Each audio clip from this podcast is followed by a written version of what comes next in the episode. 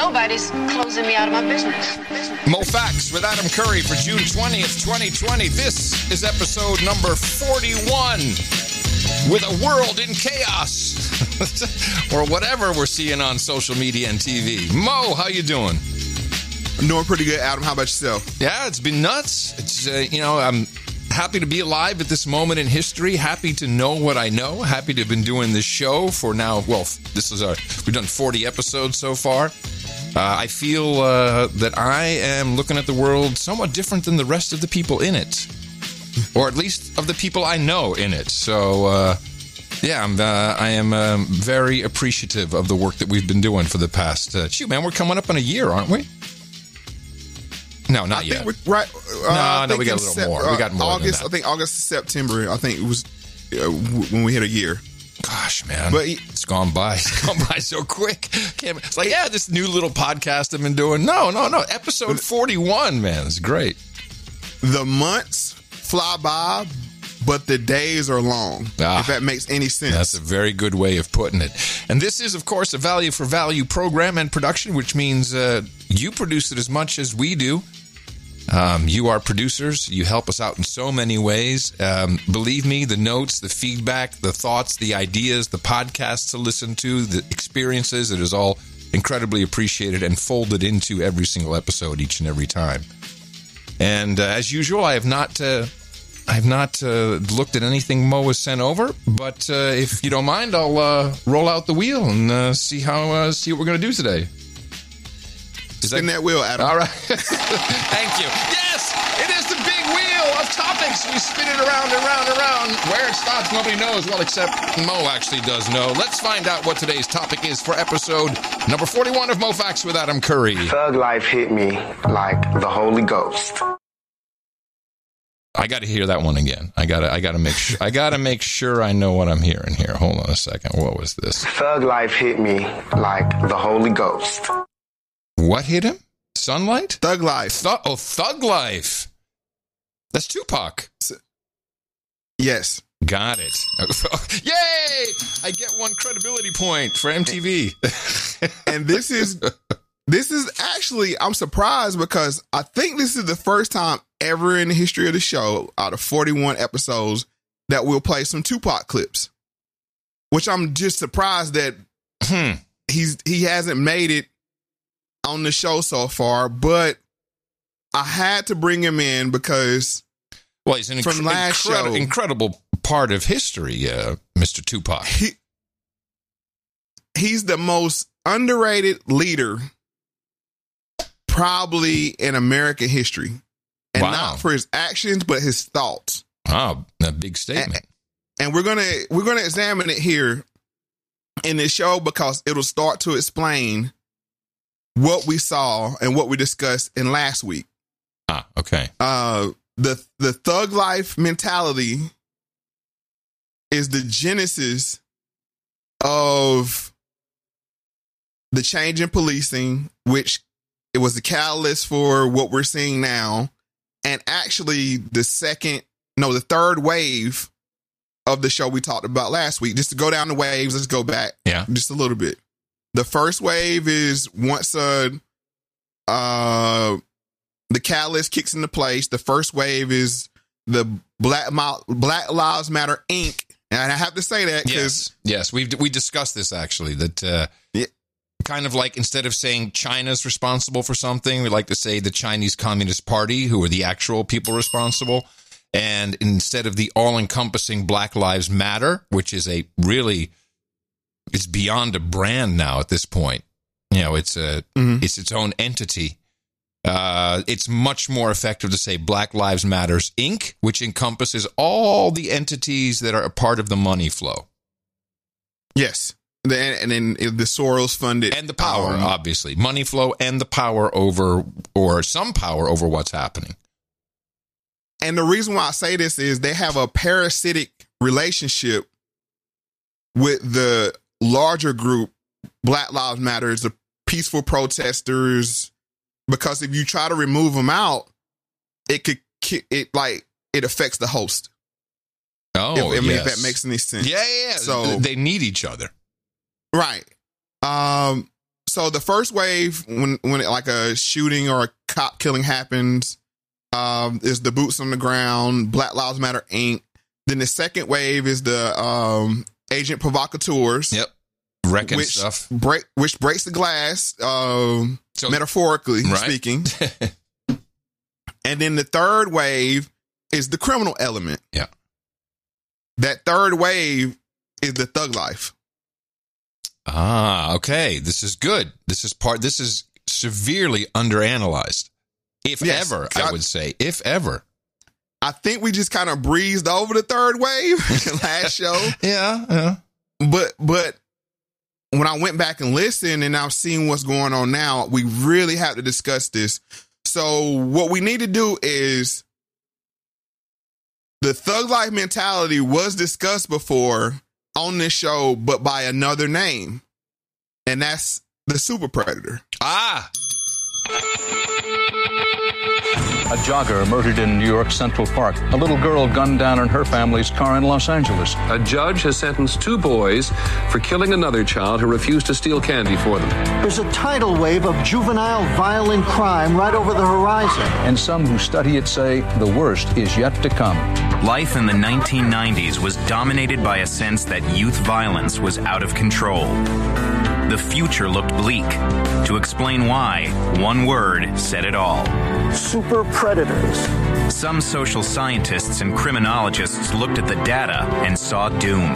They stepped out of their ivory towers and into the public arena to sound the alarm about a coming wave of kids who were going to ravage the country. Yeah. Well, I, well, the super predators I remember from uh, uh, Hillary Clinton, right? Didn't she use the super predators term in one of her speeches? Her and Joe Biden. and Joe Biden. I mean, yes. and, and, a lot of politicians at that time. And we're looking at 90, say 92 to Yes. 94. The the Bill Clinton is era. the same rise as Tupac. So we're going to see where these these two terms are talking about the same group of people, but from two different perspectives. Uh, we've talked about super predators on this show um, from the political aspect, but we never got the voice of the super predator slash the people that have the thug life mentality. So I want to give them a voice on this show and understand how they got there and how they're being manipulated and used in today's uh, happenings that we see. Okay. I'm all ears. I'm excited. I mean, I know. I, So- just, I mean, I have background with Tupac because of the MTV uh, period, which you know was uh, 87 into 93. So that definitely crossed over, and this was an important time at MTV when we got Yo MTV Raps. I'm pretty sure. I don't think Tupac was on early with Yo MTV Raps. I think it was more like naughty by nature. I thought it was pretty pretty tame in the beginning. I could be wrong. Which him and Treach from Naughty by Nature were really good friends. Uh huh. So Treach was kind of similar to uh, actually like a a East Coast type of Tupac in a way. Mm. If you, um, but he didn't have the celebrity that Tupac had. And to be honest, Tupac was really, I don't want to get too ahead of ourselves, but the reason why Tupac really burst onto the scenes was when he shot those two cops, Right. off duty cops. Yeah. That's what made him a Jesse James, right. Billy that, the that, Kid. that made the Thug Life brand real. yes. Uh-huh. So, let's develop the super predator uh, narrative, and then we'll transition to the the the synonymous uh, term uh, thug life as well. Okay. Along this stretch of grassy road, one night in early September 1994, when most grade schoolers were getting ready for a new school year, a grisly murder took place. In Chicago, the body of an 11 year old gang member nicknamed Yummy is found beneath an underpass. Police say Robert was murdered by two members of his own gang 16 year old Cragg Hardaway and his younger brother. Derrick Hardaway was 14 when he and his brother drove to the underpass to kill Robert Sandifer, or Yummy. Sandifer himself had shot and killed a teenage girl before he was murdered. Derrick waited in the car while Cragg pulled the trigger. I remember the night when things took place. You got a page from a guy named Kenny. I'm not actually sure what he said to my brother, but it was to kill Robert. Derrick and his brother belong to Chicago's Black Disciples Gang. If I was told to do certain things, even if I didn't want to do it, it was either do what I'm being told or have it done to me. Ah, you know, I, I remember some of this.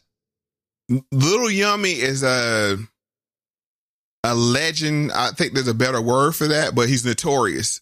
Uh, and his reputation because they were basically if if this happened in another country, we would call them child soldiers or children soldiers. okay, right, got it. Because they like like the um Hardaway said they were told to do something and we're talking about 12, 13, 14 year old kids being told to kill or you will be killed. Right. And how does that happen? Well, if you don't have a father in the house, yes, you, sadly, we go around to that every single time, don't we? You become prey, and this is not a um. Yeah, it's it's just a continuing cycle. Uh, so now you're seeing that now the news is picking up. They have this story. I'm sorry. I'm sorry. Uh, I just want to interject yes. for people who have not heard some of the earlier episodes. When we mm-hmm. when we roll our eyes and go, "Of course, man, about the house." Those were literal rules that if you want to talk systemic uh, racism, uh, the welfare system uh, historically has made it impossible for a man and a woman married to live in the same house and have jobs without popping just over the welfare um, limit and not making it feasible and thus meaning total poverty or the man has to live somewhere else. Historically, that has happened that has never really been solved. That issue continues with poverty today. And in one of our earlier episodes, we discussed they actually had guards coming around searching Making under beds, sure, yep. in closets yep. to confirm, and then they locked these kids away into public housings or projects or whatever you want to call them uh, that were similar to a, a jail. I mean, the, the environment was uh, similar to a jail or a prison. Well, what was uh, just as a, a, quick aside, I was listening to uh, Joe Rogan. He was talking to Bret Weinstein, who mm-hmm. I heard that one. You know, I'm like, yeah, he says some good and bad, but he also identified. He said that from the from the beginning, from the roots, to coin a phrase of slavery, men were separated from the women, and this and this destroys a culture, and and it makes it really the way the way he took it down the path it was probably like an hour and a half into that interview he says it actually leads to the baby uh, the baby mama culture. And and you know if if relatively few men are in a lot of demand they're not going to be uh, uh, monogamous and uh, and want to be part of a nuclear family. And he he he sees that too and he's like a, a uh, what is he societal biologist or some some odd discipline that he's a professor in and I thought it was interesting, and, but he hadn't connected it to all the other stuff that we're talking about. Not yet, at least. And this is the perfect example. If you want to point to something that's systemic racism, yeah, this is it. Yes, it's this the one. is one it's you can point one. to. Yep, for sure. And say because I always explain to people, families make communities, communities make cities, cities make states, and states make countries. So if you if you destroy it at the very at cellular level, level Mm-hmm. You're gonna you're gonna be. I mean, you can't build off. You can't right. build off of uh, of off of uh, off of not having the family structure. And but, I'm, I'm just gonna take a leap, and I, you tell me if I need the goggles. But if mm-hmm. you have a culture, and when I say culture, I'm talking if you have a entertainment culture that glorifies, uh, let's just call it, I don't know, thug life. It makes it very, very difficult. It adds another layer of problems to repairing that nuclear family. And this is where we get into the crux of the problem because who's doing the glorifying? And we're going to answer that question. it's not the it's not the creator. it's the it's it's it's part of the plan, I believe. And this is going to be a very conspiratorial show. So, but I, it's solidly based in facts. The way I think this thing is happening. But I think we stopped at two. Yes. So I think we can get into part three of Super Predator. Even in an era of violent teen killers, Robert Sandifer's murder was big news. The story scared people, says criminologist Barry Krisberg. This was no longer a Chicago story. This was a story that no matter where you lived, you turned on the evening news and you would hear about this case. By now, nearly all of us know the story of Robert Sandifer. There was a sense that the country writ large was going to hell in a handbasket. No one had a clear idea of what to do. Political scientist John DiIulio taught at Princeton University and had done extensive research in prisons studying the criminal justice system. From 1984 to 1994, when Sandifer was killed, teenage homicide rates had more than doubled. DiIulio looked at studies that estimated that by 2000, there would be a million more teens between the ages of 14 and 17, and he predicted crime rates would snowball even more. You'd have a doubling or a tripling in the rate of youth violence in the in the time between the mid 90s and up to through mid 2000s. Wow. Wow. The models. Yeah. Well, again, uh, I'll just say, you know, I think I left MTV around 93, started my own company. Mm-hmm. This was also the beginning of the dot com boom. So I, I was I was not focused on a lot of what was going on other than uh, pets.com and, uh, and and and you know building stuff. Uh, so very interesting. Well, I, it was probably looking like a huge uh, time of uh, economic prosperity with the internet and companies and public offerings and craziness going on. And meanwhile, And drug cartels. yeah, well, as I was saying, and meanwhile, in the background, we had some other stuff happening. And we discussed this on our um episode on the crack epidemic. Yes. Of the propaganda they, that they use to scare people. And this is this is kind of how we got to the 94 crime bill and the, even the crime bills that came before that. I mean, the, the uh, changing in the disparity of 100 grams to 100 to Right, 1 right. a Crack- ratio Yeah, powder versus uh, rock. and to focus on the street level dealer compared to focusing on the kingpin. Other, other than besides the fact that, that they didn't want to lock themselves up, whoever's making Exactly, the laws. Exactly. But now we see this is. I want to make a parallel to to now with the models. You know, uh coronavirus. Okay, you know, yes. Yeah. The shit You know, you shit had- out. Yeah. yeah, you have academia uh, saying, "Hey, you know, this thing's going to double and double again." You know, and Well, we need to get ahead of it. the the initial models were actually factor 10 uh, off by uh, what may be the ultimate reality uh, even with everything factored in so yeah i mean the, the the smallest change in input can have a wildly different output Well, clip four gets into the factor of the if they were off or not. Perhaps most troubling to DiIulio was what he saw as an indication that the small percentage of kids who commit the most violent crimes would be much more destructive than the generation before them. Studies found that essentially 6% of every male youth cohort was responsible for about 50% of all the violent crimes committed by that cohort. That small fraction of people is going to be able to wreak incredible havoc. DiIulio wasn't the only one predicting a surge in crime.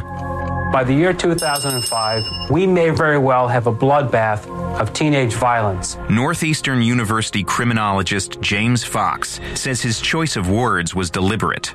I did sound an alarm, and I did use some rather strong language in terms of what might happen if we didn't react quickly. Fox and DiIulio felt compelled to call attention to this perceived problem, and rhetoric proved the most powerful arrow in their quiver. DiIulio, an Ivy League academic from South Philadelphia, wrote this article for the Weekly Standard in 1995. The term super predator originated from an inmate who said, as almost a throwaway line, he said, Yo, these kids, they're, they're stone cold predators. And like a match to a flame, the word caught on. Super predator, predator, predators, super predator. yeah nothing like a good old fashioned surge coming from the models huh surge where have i heard that And this goes to show you narrative. Yep. He created a term from a throwaway term from a hardened. Cri- now let's get let's get let's not poo poo the fact that a hardened criminal was saying these kids are something different. yeah, Uh, an actual guy in the slammer said it.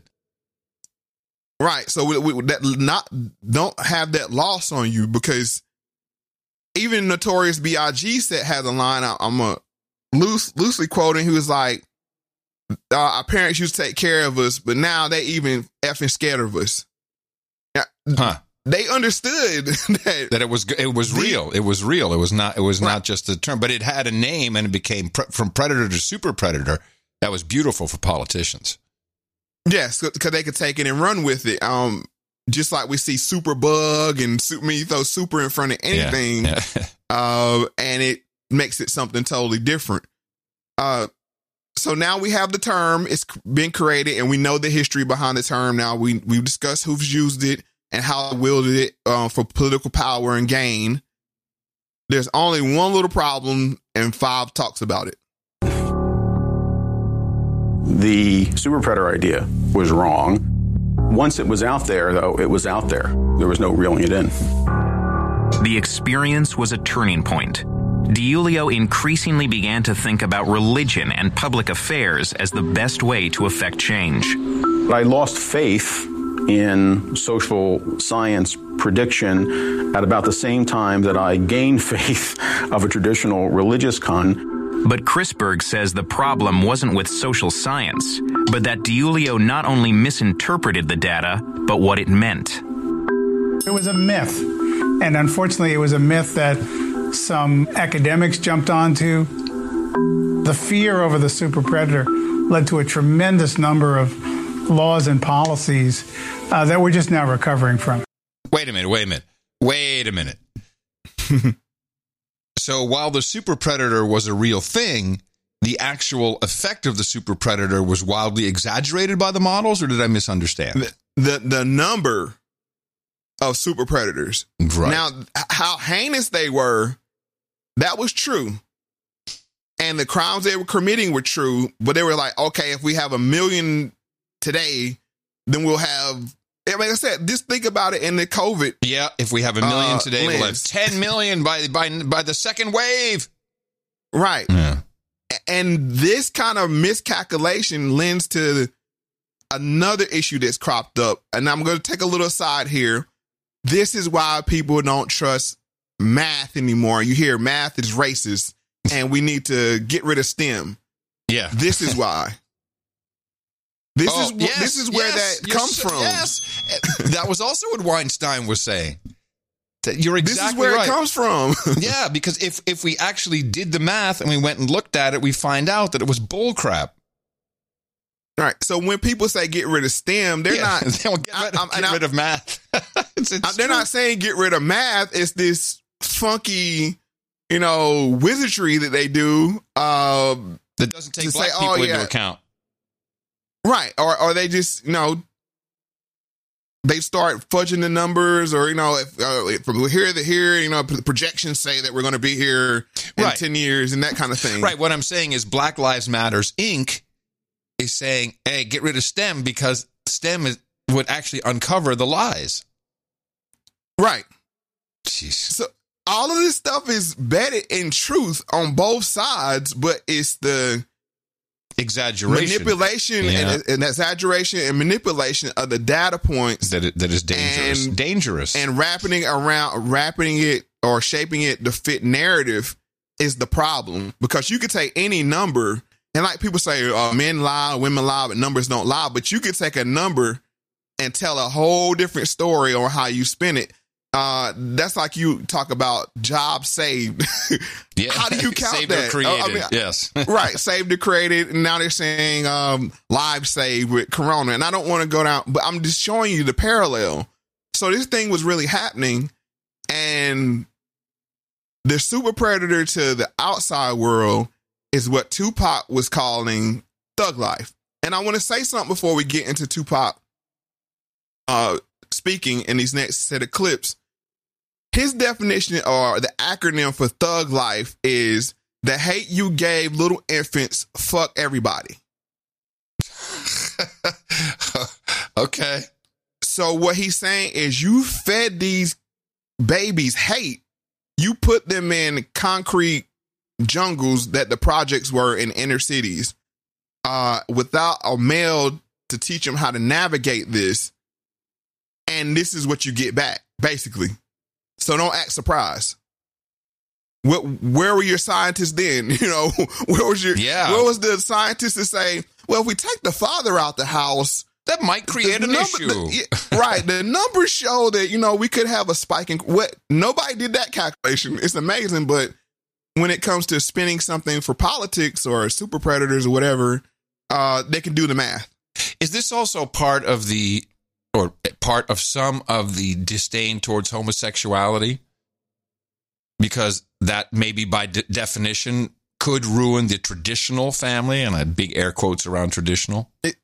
It's or is it more It's promiscuity? the ex, it's the it's the explanation of hyper masculinity in hip hop and these environments. ah, okay. I don't want to put it off on No, I got you. I got you. But it, it leads Yeah. to a lot of things. Yes, okay. I got it. Right because you can't be seen as weak. You can't be seen as soft. You know, you can't be seen as actually compassionate, uh, caring. These are all things you had to rule out because these kids are being raised by the streets. And when we say the streets is the worst role models possible Yeah. are the only people that stayed in these environments, men that had families, you know, they um another just to go back to another show where we talked about white flight with Michelle Obama and her father, right? Yeah. She had a father. yep, yep. She grew up in Chicago. They moved their family out. Who'd you leave behind? Yeah. And and she was all upset when they followed her to, to, to the Hey, neighborhood that she out went of my to. backyard. Yeah, exactly. Right. So now we get to get to uh listen to Mr. Tupac Shakur, which I have to be honest, he's my favorite rapper. I think he's the best rapper ever. Um and I think it's by far. I think it's like when you talk about Michael Jordan, it's like the second person is so far down the list from him, it's not even comparable because of his impact. Wow. And there's this weird parallel between him and Kanye. And we've, yeah, so just, just listen for that when we play these clips. Uh, so now we're going to get into the MTV video from 1994 with Tupac. It's interesting how um, hip hop, rap music in the beginning, or a song like Grandmaster Flash is the message, where basically they were saying, you know, it's like a jungle sometimes. I wish, you know, I wonder how I keep from going under. The whole root of what that song was was basically saying, look, these are the problems here, you know, and here we are 10 years or plus later. The problems are still still there, and the intensity of the music has built to the no hope, the I don't give a attitude. Um, how did we get from from Grandmaster Flash the message to where we are now in in hip hop? um, again, you have to be logical. You know, if if I know that in this hotel room they have food every day, and I'm knocking on the door every day to eat, and they tell and they open the door, let me see the, the party, let me see like them throwing salami all over the. I mean, just like throwing food around. Or they're telling me there's no food in here. You know what I'm saying? Every day. I'm standing outside trying to sing my way in. You know what I'm saying? We are hungry, please let us in. We are hungry, please let us in. After about a week, that song is gonna change to We hungry, we need some food. After two, three weeks, it's like, you know, give me all the food, We're breaking out the door. And after a year, then you just like, you know what I'm saying? I'm picking the lock, coming through the door, blasting, you know what I'm saying? It's like you hungry. Yeah, well, first of all, in that beginning of that clip, he even sounded a bit like Kanye, almost the cadence. Seriously, it's like, wow, yeah, very right. Um, and yeah, it, he kind of has that flow to what he's saying, and uh, very understandable. it's not hard to figure out what he's talking about. And what he laid out was going from civil rights to the Black Power movement to the next movement of like the 80s until like the 90s where kids was like, F it. You know what I'm saying? We see the decadence of America. you can't tell us you can't help us. And important at that time, and that's why I brought it up, although I was not at MTV in 94, but just before that, we had had the ramp up, and I'll say Dr. Dre, uh, Ed Lover, uh, Fab Five Freddy, and Ted Demme. They brought in Yo MTV Raps, and it was just getting introduced. It was just happening. And and at that time, like I said, I mean, speaking about public- singing, you know, like sing, Yeah. singing to get in. It's like this that the door was actually opening again, but with possibility. Right. And then you had Public Enemy at the time. I mean, Yep. rap started out really positive. Yeah. But we, you know, and, and we saw it just deteriorate. And that was, I believe that was planned, a planned deterioration. Um, but the thing he, um, he was saying in this clip is, I hope it's not missed on people. We've been asking and asking and asking. That's the singing metaphor. We've every way possible to get people to understand you need to fix this problem. Now the problem is picking your lock coming through the door Right. and taking what it needs. This is what I'm saying, to what you saw from the third wave Yeah. a couple weeks ago. We're Yeah. tired of asking. Yeah. Yeah. I want to humanize those people in the third wave. I don't want, even though I don't agree with them, I understand where they come from. And I want other people to understand how they can easily, because people are like, how, well, how are they so easily manipulated? Can Well, they thi- not see? well, this is also very important from just from uh, from for everyone's perspective, really, that there is such a huge difference in these three waves.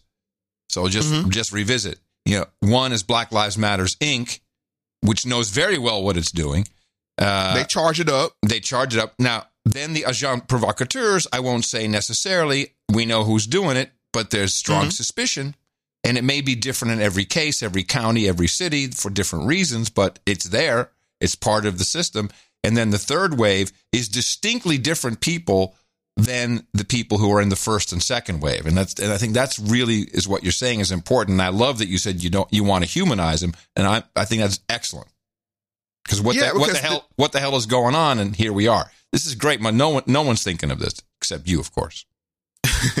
Because I, I mean, I, because I took a win away from your, the show, and I'm like, well, we explained the first wave, the second wave, and we kind of just breezed over the third wave. But the third wave is actually Most interesting. the really. catalyst as well. Yeah, yeah, because yeah. these interactions that you have between the cops and quote unquote criminals that we see.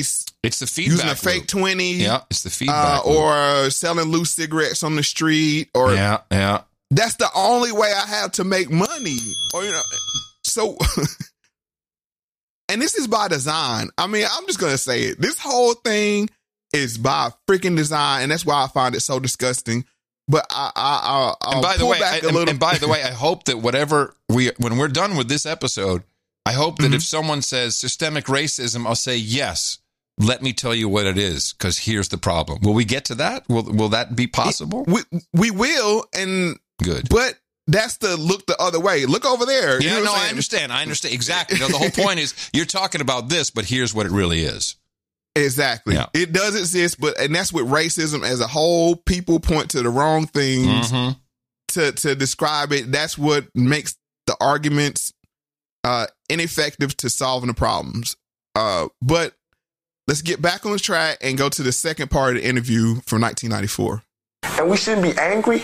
And my raps that I'm rapping to my community shouldn't be filled with rage. You know what I'm saying? They shouldn't be filled with the same atrocities that they gave to me. In the media, they don't talk about it. So in my raps, I have to talk about it. And it just seems foreign because there's no one else talking about it. Right. Well, playing devil's advocate, somebody might say, "Well, what does Tupac have? He, he's a movie star. He's got you know hit records. What does he have to complain about?" And I'm going to tell you. Um, it's like being the last person alive. You know what I'm saying? After three days, you can't do anything. What can I do? Where can I go? There's no, there's no black neighborhood. You know what I'm saying? With black people who have the same amount of money as me. You know what I'm saying? There's richer and there's poorer. There's no just you know did a movie, got a little bit of money, living okay. Black neighborhood. I have to be in a white neighborhood, so I don't fit in. That's hell. It's hell when you can't be around your peers. All my life grew up around black people, poor people, but I can't live around poor people now because they'll rob me. And why would they rob me? Because they're starving. Because there's Yeah. no money here. Jeez, who was the interviewer? Do you, is that Kennedy? No. Yes. It uh, is no, Kennedy? what's her I oh, think- uh, her uh, name? uh, Um, Tabitha. That's, that's it, Tabitha. Who we, that's exactly who it. we used to call Crabitha for a whole bunch of reasons. Crabitha. You. It's- it's- by the way, I hated that about MTV. They brought in MTV News and they cut us out from the interview stuff. That sucked. Yeah, Crabitha doing the interviews. Damn it. All right, just personal beef. Done. Sorry. So imagine that. And I and like I said, I, I can relate to what Tupac is saying on a very small scale because once you become successful as a black man, there's nowhere for you to go. Nowhere. Huh. Because you have to leave, you know, you don't have to leave your environment, but you become a victim. Either way, it's like if you move to a nice neighborhood, cop, what are you doing here? You know what I'm saying? Right. What, what, what are you doing in that nice car? I'm not saying all police, and, and we're going to get to that the police portion in a later in the show, but you know, police police off of um numbers, Yeah. odds. It's like I've seen this guy in this kind of car, and eight out of ten times he's been a drug dealer. You know, so Sure. so I'm gonna I'm gonna pull him over. Yeah. I'm not I'm not condoning that, but it's just that I mean that's Well, the way it works. It's the, it's the other side of saying if I stay here, I'm going to get robbed. And if I go over there, I'm going to get harassed and I won't be accepted. and where do you go? Um, and as you said again, is we have no community. We have no. Yeah. so th- thank, thank you. Thank you for that. Because that pisses just the community word when people say the black community. I'm like, okay, can you just tell me what zip code that is so I can go go say hi? Because it's bull crap. Eh, I would love to live in one. and, and, and and it's in the ingrained distrust that we've been given, you know, not to trust each other. This, this thing is uh, over the course of this, what whatever we're doing here, Adam, it's very deep rooted distrust amongst our people, going way, way back. These, the when we start unearthing this, then we're going to start seeing what systemic racism is. But I want to go back to last show because Tupac was talking about understanding the vibe of the street. He uh, he he never was he was never was separated from the street. No matter how much success he had, he was always seen as a normal person. Do you think Kanye has that as well? the- by the way, the hood. do you think Kanye has that same thing? I believe so. Okay. Uh, I I think it got tarnished a little bit with uh with the Trump thing, but people to understand understood what he was doing there. Okay. I'm just because we made the Uh, comparison. I want to keep it in the back of my mind. Right. Uh, but when you speak, and I always say this, when you tell the truth, you don't have to remember your lines. Right. you know, Yes. It just it just comes out. It just It's easy. You know, and I I have the same thing. Like I'm just going to tell you how I feel. That's I'm, also I'm why going to the, speak from the gut. why the truth always comes out. As we know, it always happens, even when people don't intend it to. Yep. Uh, so we're going to go back to last show and Malcolm X talking about uh the vibe of the streets. And brothers and sisters, let me say, I spend my time out there in the street with people, all kind of people, uh, listening to what they have to say, and they're dissatisfied, they're disillusioned, they're fed up, they're getting to the point of frustration where they are beginning to feel, what do they have to lose? And when you get to that point, you're in, you're the type of person who can create a very dangerously explosive atmosphere. This The number of people who have emailed me and said, I am so disappointed in my schooling and upbringing that we mm-hmm. never got to hear Malcolm X. It was always MLK. It has been astounding. It's the number one comment on our show. And in that same vein is you never get to hear from Tupac. Yep. Notice nobody ever talks about Tupac, even though he's like he was. I'm, I'm not sure. I think Eminem may have passed him by now, but by far uh, until Eminem, number one selling artist.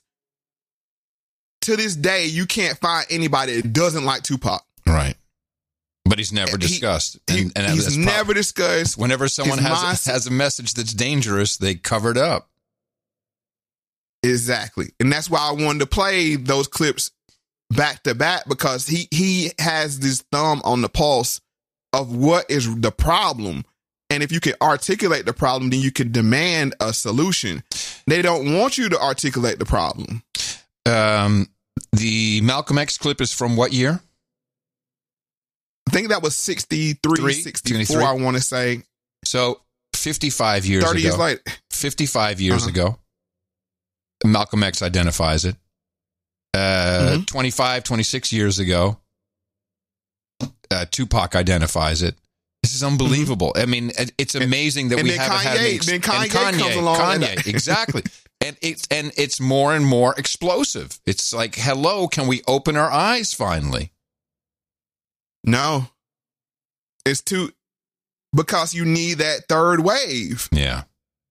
Yeah, the third wave feeds into the change, which is done by the politicians for anyone but the but the but the third wave's benefit. And we talked about it on the last show of the uppity Negroes using the poor blacks to come up off of them. Yeah. You need a victim. You, know what I mean? Yeah, you do. need a victim to grow to grow Yeah.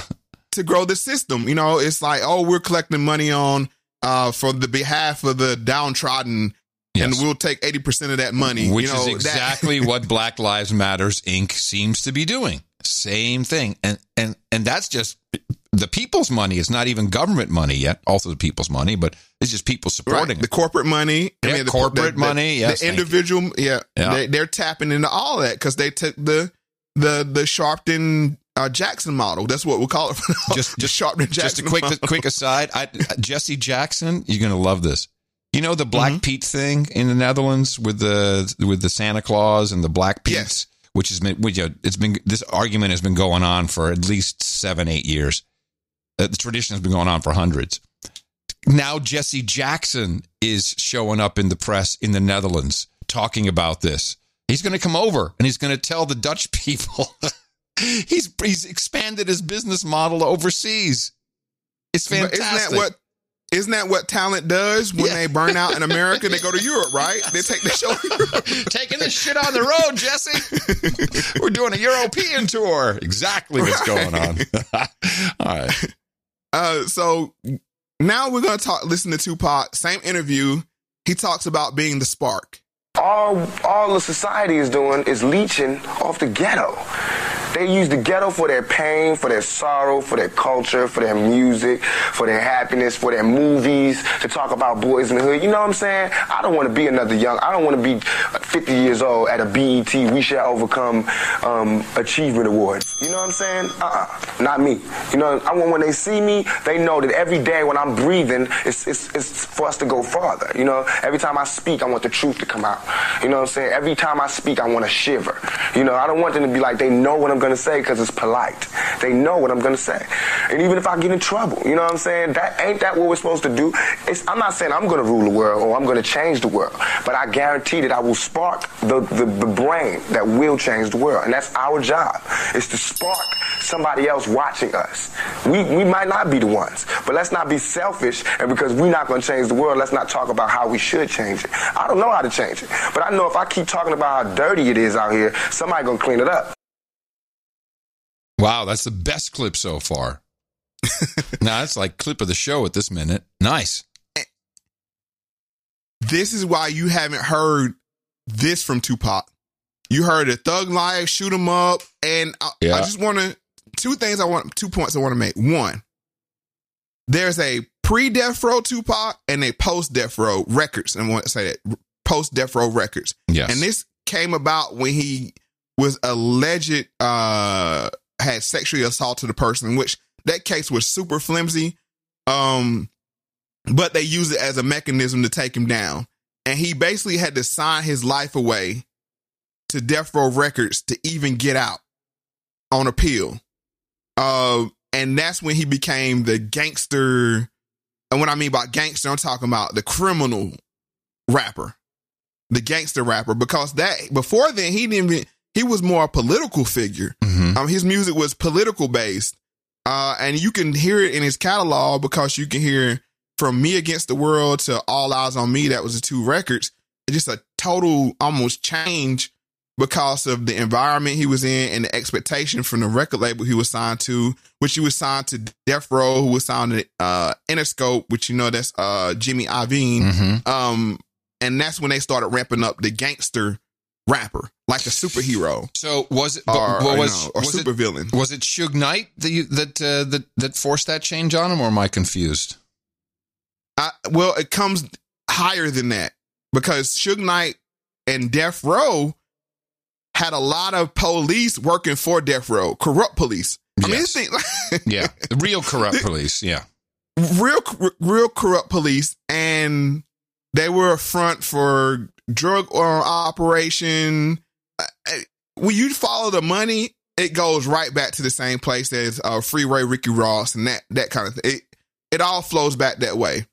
So they needed the propaganda arm of rap, I mean, which was rap, to push this narrative of the super predator, uh, aka the thug, the thug.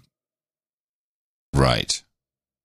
Two, the second point I want to make is this is why you see now the Democratic Party bringing in Snoop, bringing in T.I., bringing in Killer Mike, because they're trying to catch that momentum that Tupac had. But these people, these people that they're putting up, They're no, they're no, they're no, the Tu- they're no Tupac, and That- and they don't no. speak the truth. Right. They don't speak the truth and they contradict themselves because I, just I'm gonna make this last point and then we can go to the next clip. Killer Mike had a song called Burn, and the lyrics go burn this mother effer down. But when you saw him in Atlanta last uh, last month He's or crying- early crying this month, crying, yeah, crying. don't burn the city down. It's like, hold on, bro, you just told us to burn it down. What, what, what? Now you're on the Democratic teat. You know, Yeah. it's like when we have to soften the message. The same thing with Ti. Um, you know, you this- you know this this rebel, but then when it threatens your opportunity zone, oh, you have a different Yeah, yeah, uh, diff- a different narrative. Yeah, yeah, yeah, yeah, yeah. All right, so now we have Tupac talking about fathers. um, because I didn't have a father, it makes me cold and bitter. Not not just as the excuse. I know people are tired of hearing, "Oh, a father, we had a rough life," but you, I mean, you have to be logical. You know what I'm saying? The reason I didn't have a father, it's not like I'm saying, okay, now sympath- sympathize with me. I'm saying, remember that I'm telling you, I did not have a father. So when you go, what kind of kid is that? What kind of morals do we got? I don't know. You know what I'm saying? I was raised by a Black Panther. You know, and out of jail, I was raised on like by a lot of street people. So of course, my values are real street orientated. But that doesn't mean that I don't have any values or I don't have any morals. You know what I'm saying? It's just that my morals are applied to the people who I'm around. If you had a father figure growing up, how would you be different? Would you be different right now? I think I'd be, I'd be probably be a lawyer somewhere, you know, because I wouldn't have hung out. I wouldn't have looked for that father figure, and I wouldn't have learned all this treacherous street game that now I can't forget. Hmm. Was anyone else So he- besides MTV doing this kind of stuff with him back in the day? Uh, actually, uh, he had another interview with um BET as well, where he Hmm. he spoke in the same manner, but it was kind of redundant, so I didn't use that. Um, this is the yeah, more but I mean, uh, like, popular. but I mean, like uh, Rolling Stone magazine or the New York Times or maybe uh, you know an- Vanity Fair. Was anyone else doing something really of this depth with him? Which uh, No, props they by re- the way. they- Uh, they rather cover they rather cover the the Yeah, sensationalism, the, the thug life, the thug part of it, like of the course. thug life and um no the spitting at the cops and that kind that kind of thing. That's Mm-hmm. that's what they rather cover. Not not when you actually sit down and listen to him. Right. Uh his music was used to capture the attention of the kids that grew up in a similar situations in him. Yes. and then he would slip in the you know the the the medicine in the applesauce kind of thing you know and that's the beautiful thing about his music is for people that can hear him he's telling the kids i know where you're coming from and that's a lot of times that's all the kids need to hear is somebody just hears them which is the origins of uh, rap and hip hop. It was CNN. right and that's CNN. that's what tabitha in the first clip she was talking about she was Yep. talking about the message Yeah, yeah. uh, how did it go from that to where it's at now uh well you're not listening to the kids yeah. uh, and when I say kids, I, I'm not saying like children. I'm talking about you know, the youth. Um, There's, and it's the same thing now. loud. You're Yeah. not listening. The youth are telling, and and another thing is, uh, these these these uh young people are now. It, there was this thing before the internet and before gentrification. When you lived in a certain community, uh, you didn't even know you were poor, or you didn't know how poor you were. But when you start to see how the world operates, Yeah. and what the world is buying and spending their money on, Yes, and thank it makes you. you feel like nothing. And what did we have at the same time, which I mentioned at the beginning? What was happening? Internet. The, the dot, the, internet, Yep, the dot internet, com baby. bubble, Yep, news, and then you have information, you know the MP3s. We had distribution, all kinds of crit that no one thought about. Distribution, free distribution. cable television when it, it was at, at its apex. You And know, you, had and you um, could get on. You could still get on cable television. It, was, wasn't even seen as serious TV. there was opportunity. there was opportunity everywhere. Yeah. So when these kids start seeing this, like, oh, that's what y'all driving. That's what you Right. You got a ten thousand dollar watch. You know, uh, even now, that's the kids seeing like, oh, y'all are doing this. You have money for this. To go, um, to use a Tupac line. He said, "You got money for wars, but can't feed the poor." I mean, like. You see these bombs, you see all this other stuff, but it's like you can't take care of the people in your own country, but you want us to buy in. Uh, what a critical strategy mistake on the behalf of let's just call it the new world order.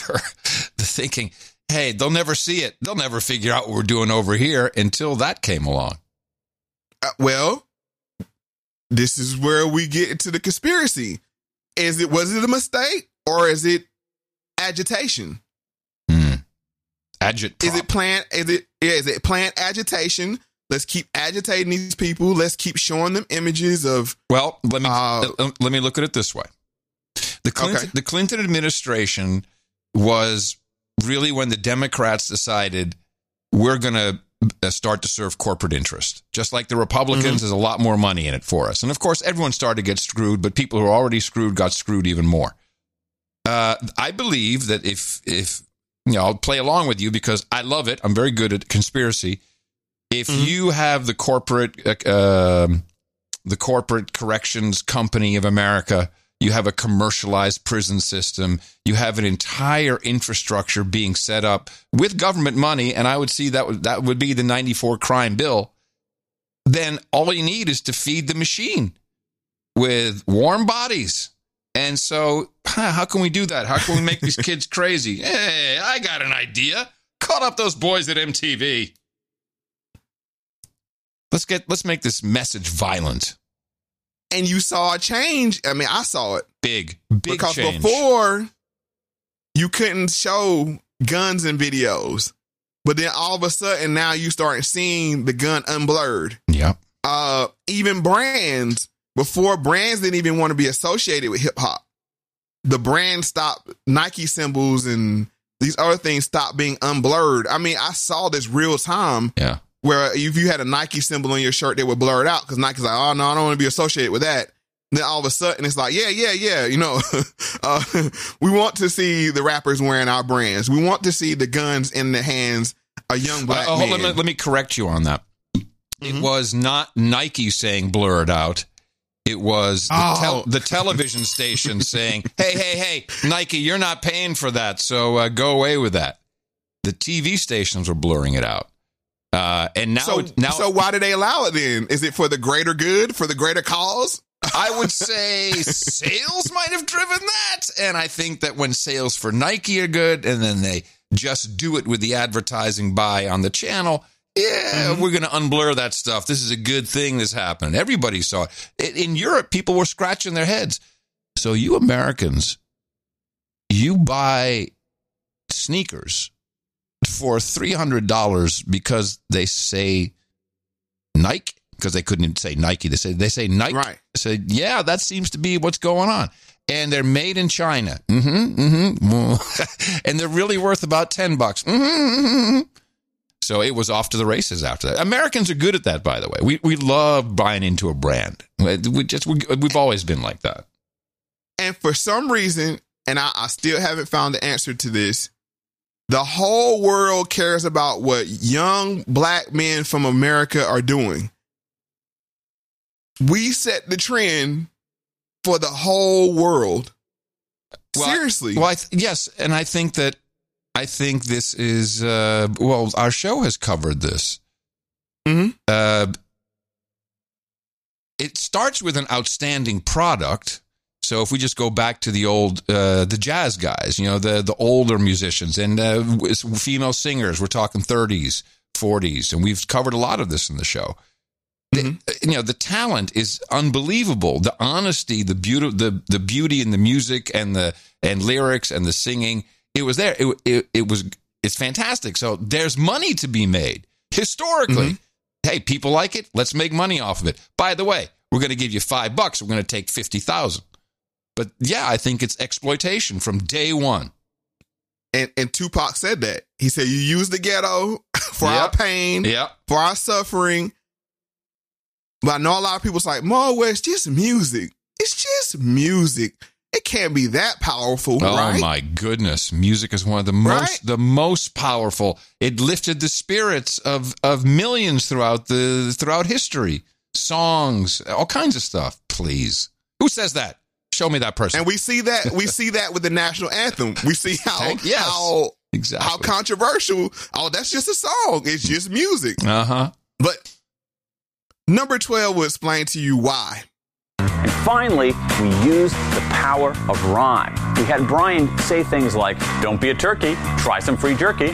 This jerky is no mystery, I know its history. And the reason that was effective is that rhymes increase what cognitive scientists call processing fluency. The message goes down easier, it's more memorable. Chances are you're not in the beef jerky business, but you can still use some of the principles that we taught Brian. In particular, harness the power of rhyme. Let's say that you want people on your team to show up on time. You could say something like, When everyone's on time, the whole team can shine. Or even at home, you can say, Wiping the table will make our marriage more stable. Now, this sounds goofy, but trust me, it works. And as always, these tips should never be used for evil. Until next time, I'm Daniel Pink. Yeah, along with the rhyming, I just point out that uh, jingles, commercial jingles, are incredibly effective. I mean, there's a million we could sing for you, and you'd recognize them right away. So the song is incredibly important for replication of a message. But specifically rhyme. Oh yeah. And that's what rap is. It's, it's rhyming. So it's the perfect mechanism. You can do it anywhere. Anyone- you really don't need anyone any, can do any it. Equipment. Anyone you don't can need do any it. equipment. Yep, you don't need a guitar. Yep. You don't need a drum set. Mo, I- one guy's beatboxing. I was in one guy's rhyming. I was in Los Angeles in 1982 at the um, I think it was the Kiss FM Street Jam or something. And, and I was Mhm. there. I was there. Actually, I was supposed to have a meeting. This long story, which I won't get into. Uh, I was very young, but I was trying to see if I could do anything in America. It's before MTV. This is even before I was on uh, on television in the Netherlands. And that's when I saw, you know, the first street battles. Like, what is going on here? Now, this was, you know, around the time of the message, and it just, just groups of guys just throwing down and just, you know, rapping at each other. I'd never seen anything like it in my life before. I'd heard the records, but never seen the genesis of it. It was phenomenal. and that's called a cipher. A which cipher. is going to be important. It, that's when you have a circle of people um, freestyling and rapping. It's called a cipher. That's called a cipher. Yes. Uh, and that's going to lend to the next clip. Can I get, get a, just a little taste of theremin? I know it's quite early in the show for this. Nah, it's never too early for theremin. No, no, no. You can always grab a little. Hold on, I've been practicing for you. I mean, yeah, I hit that high note. Yeah, we're going down some kind of dark, deep rabbit hole. All right, take us there. John Todd. I said, do they still take the master to the temple room? Dave said, yeah. I said, do they still have the coven conjure demons into the master? He said, of course. I said, now, I gotta know something. What's the main reason for rock music? He says, the same as when you were in. So that we can play spells on people that we couldn't cast spells upon. The master is a tape about as big as the top of this podium that looks like an overgrown eight track that the album is cut on and is placed in a machine that produces and presses the records and the eight tracks and cassettes that you buy. After it's been recorded, It's taken in. This is why a master's cut months in advance before it's released. On the full moon, it's taken in to a temple room about the size of this auditorium that is in every one of the major music companies behind locked doors up in the executive office. And it's placed on an altar setting in the north of the room and a pentagram engraved in the floor. And 13 hand chosen witches and wizards and a coven come in and conjure a principality or a power up, usually Regia or something like that, and order him to tell the demons under him to follow every record and every tape coming off of that master. I said, okay, one last thing. I've been hearing that you must be an initiated witch now to get a record contract. He said, that's right. He says, many of us that weren't total witches have to be witches now in order to produce music. And here I thought the way to a hit record was more cowbell. No, it's not cowbell. wow. Who was this? This is John Todd. So John Todd is quite known in the conspiracy theory, especially the hip hop uh conspiracy theory circles because he was known for saying that basically record companies, and he was speaking about rock here, but then of course it feeds into hip hop as well, that the master tapes are basically uh embedded with with spells. Nothing would surprise me, especially because the entire music business is based around the master. Not the not I mean the rights to prove you have the rights to, to a song, you have to actually physically own the master. and this an is a big deal, note. especially in hip hop, because Jay Z basically dis- dissolved Yeah. His whole relationship with his partner of many years over the masters of his first album, Reasonable Doubt. Yeah. Yeah. So I'm just saying, just saying, we got the power of rhyme, and then you factor in Throw a little bit of Wiccan stuff on there. Right, right. And and I just told you that the rapping in a circle is called a cipher. When you start breaking down this terminology, it definitely lends to something maybe um supernatural. I'm just gonna leave it there. I'm just gonna leave it there. But I just want I, I wanted to add that in, in into this conversation. Well, you can leave it there all you want, but this uh, cipher, I'm going to have to dive into that after the show. I'm doing some extracurricular re- research now. I like that. So- yes. So we heard Tupac talk about the thug, and I explained to you what he um the acronym for thug life was. So Donald Trump recently, and I have a super like it's kind of like a super cut. Mm-hmm. After the riot riots and looting, he used this term thug. Uh, so let's listen to the super cut. Do you think that right now the nation needs you to express that same sort of comfort and healing that some people need to heal?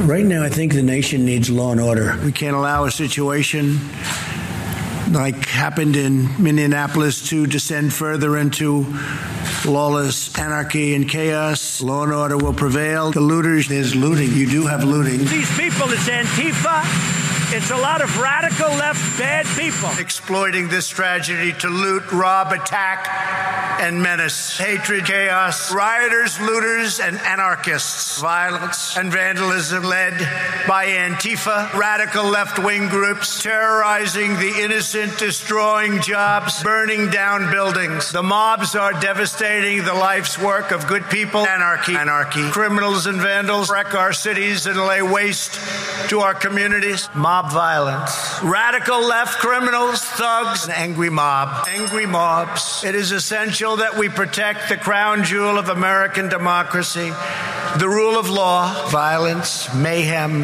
and disorder. An angry mob rioting. I am your president of law and order. Professional anarchists, violent mobs, arsonists, looters, criminals, rioters, Antifa, dangerous thugs, domestic terror. I think he covered all of them.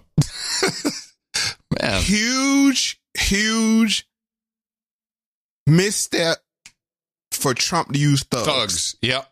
Yep. He didn't know what he was No. doing there. He didn't know what he was saying. I agree No. with you. And it's funny because it's not even funny. I caught that too. It's like, oh Mm-hmm. man. Uh-uh. Uh-uh. He's going to get ripped apart for that, and rightly so. and we're gonna hear before we get into why it's a misstep. Tupac, and thi- this is where when I say prophet, I don't mean in a spiritual or uh biblical, More like way. in a uh, from the from the future kind of way. for from kind of like you. You know what I'm saying? Thank you. Oh, I'll take that as a compliment. but when you can see like what's going on and it can you say it many many years before it happens tupac has a take on donald trump back in 1992 This world is such a um, and when I say this world, I mean it. I don't mean in an ideal sense. I mean in uh, every day, every little thing you do. It's such a gimme, gimme, gimme. Everybody back off. You know, everybody's like you taught that from school, everywhere. Big business. You want to be successful, you want to be like Trump. Gimme, gimme, gimme. push, push, push, push. Step, step, step. Crush, crush, crush. That's how it all is. And it's like nobody ever stopped. Just you know, I feel like instead of us just being like slavery's bad, slavery's down, bad whitey, bad whitey. I mean, all right, let's stop that. And everybody's smart enough to know that. I mean, we've been slighted. And we want ours. And I don't mean by like uh, ours, 40 acres and a mule, because we're past that. But we need help. I mean, for us to be on our own two feet, us meaning youth or us meaning black people, whatever you want to take it from, for us to be on our own two feet, we do need help. Because we have been here. We have been a good friend. If you want to make it a relationship type thing, we have been there. And now we deserve our payback. It's like you got a friend that you don't never look out for. You know, you dressed up in jewels. Now America's got jewels and they got, they paid and everything and they lending money to everybody except us. Wow. And of course, he considered Trump a Democrat at the time, which he was. yeah Which he was. yeah and and wait, wait, wait. and when you say take take take the third wave looks at it now the Yep. same way Yep. oh Oh, take, we, take, we could just take oh we we just go to foreign countries and take what we want you know uh Go to the at foreign the barrel neighborhood. of a gun Yep. what, what, what's the problem? We just, And- we're playing by the same and rules. thank and thank you, thank you. Another point Mm-hmm. that is poorly observed by underinformed, over socialized, uh, but even the underinformed who will say, "I don't understand why they why they wreck their own neighborhood," but that's not what happened this time. This was not like uh, Rodney King. No, no, no, no. This was very different. Go, go. Just look for the video on YouTube. Fifth Avenue, New York. the guy drives for ten minutes. Nothing but boarded up, broken And I- stores. and I think Black Lives Matter Inc. understood that. Yep. Like Yep. we can't because we'll be will the finger will be pointed back at us when they come when when they wake up the next morning and see their neighborhood in shambles.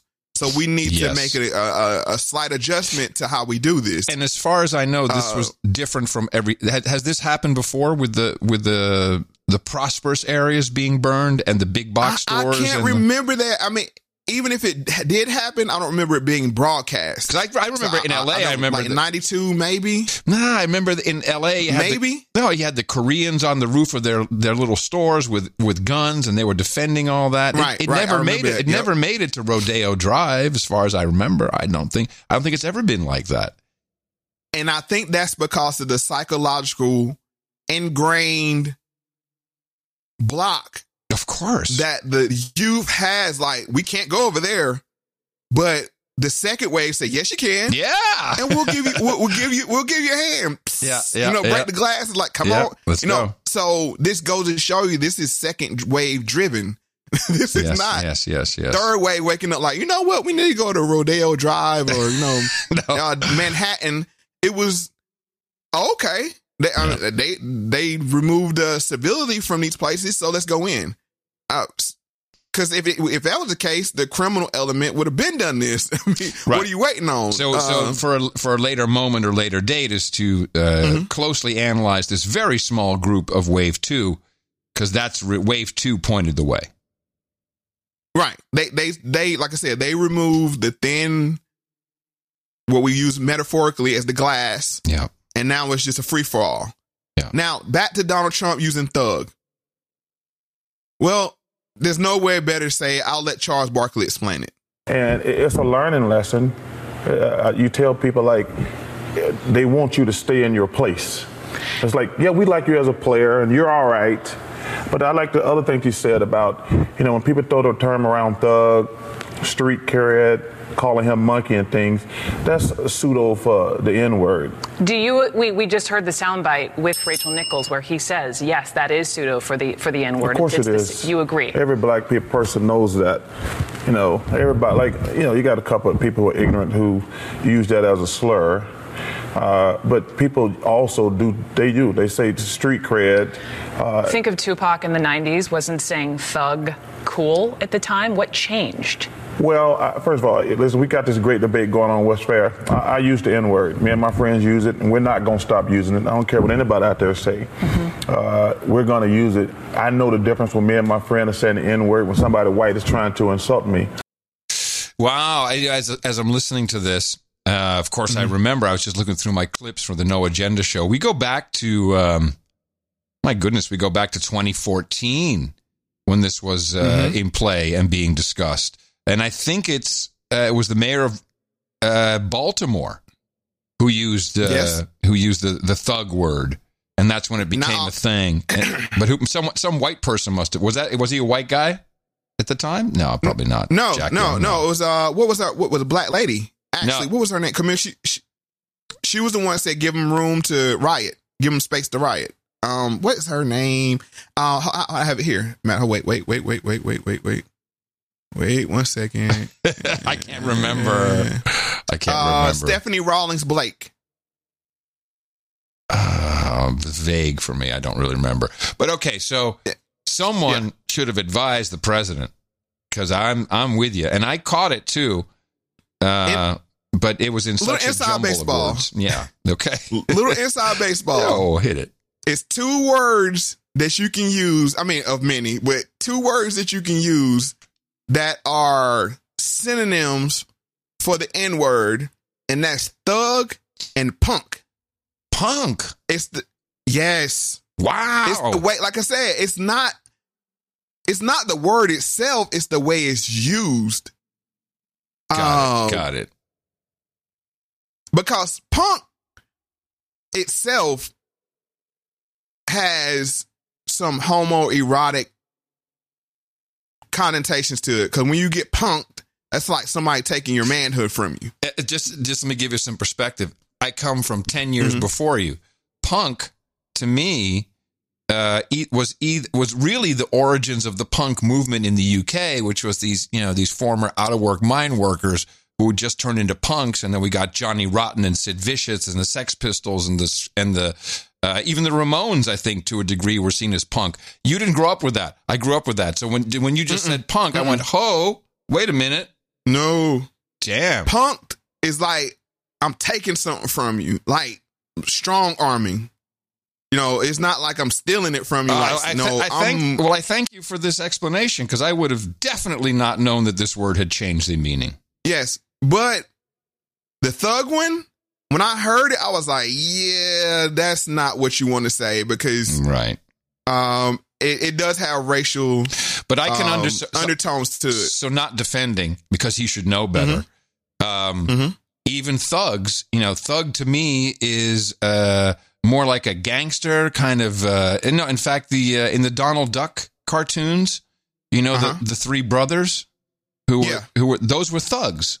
That's what I grew up thinking a thug looked like. Now I know better, but no wonder our politicians, uh, certainly in D.C., who are in their seventies and eighties, they're never going to understand this shit. Never. They've got the complete. No, it's out of con. Do you understand what I'm saying? It's like it's that they need to go. they need to go is the point. If you're not even understanding the words of the culture anymore, how can you even pretend to help lead it or shepherd it or represent it? But to be fair, if Trump said it and it was wrong, how about when Obama said it? Oh, uh, majority of the community in Baltimore, uh, I think, have handled this appropriately, expressing real concern and outrage over the possibility that our laws were not applied evenly in the case of Mr. Gray, and that accountability needs to uh, exist. Um, and I think we have to give them credit. My understanding is, is you've got some of the same organizers now going back into these communities to try to clean up in the aftermath of a handful of protesters, uh, a handful of uh, criminals uh, and thugs who, uh, who tore up the place. Wow. He even identified first and third wave. He caught himself. Oh no, I can't call them Uh-huh. protesters because that's, that's that's the wrong group. That's that's wave one. Holy crap! I'm glad you caught. I, that's why I didn't want to. Oh, that's I great. didn't want to Oh, my uh, lead the witness. Oh, I my wanted you to hear for yourself. No, I love and that. then Thanks, Obama. Yeah. Thank, thanks, Kerry. uh, and then he doubles down from the article. I'm sorry. In the article of the USA Today, uh, Josh Earnest, I think that was his um, uh, press secretary. I want to say Yes. it says President Obama doesn't regret using the term thug in describing violent ra- rioters in Baltimore this week. Uh, spokesman Josh Earnest said Wednesday, it says whether it's arson or, you know, looting of a liquor store, those were thuggish acts, Earnest said. Uh, in discussion, uh, in discussing the riots Tuesday, Obama assailed the criminals and thugs who tore up the place and described them as a distraction from the real issues of pol- police brutality. Some cri- uh, some critics ascribe racial con- um, connotations to the word thug. Baltimore Mayor Stephanie Rawlings Blake walked back the term earlier this week, but Obama doesn't agree. Officials said. So he doubled down, and he and he's supposed to know. Like you you you said, the sixty and seventy year old. I understand that, but he's supposed to be from the community and organizing. Well, I mean, which I that's mean, a whole nother. What I don't know what. I mean, it doesn't really surprise me. A non-ADOS guy wouldn't know what he's doing. You know, I'm just just pointing out or, the did obvious. he, or did he say it on purpose? I mean, did, or was that yes? right? What? what we need to really look at that. Say what was he saying when he said that? Because he he could have easily walked the back, but no, he stood on it. And you know what? This was the beginning of the end for Obama with black people, quote unquote, so called black people. Because it's like, wow, Damn. like you call it Yeah. you you should know like you should understand um You should know. You the- should what done- Tupac was done. talking about like the the the anger and the frustration and you know these kind of things but nah he doubled down so now we need to get into the origin of the word thug but you want to say something first before we get there because this is another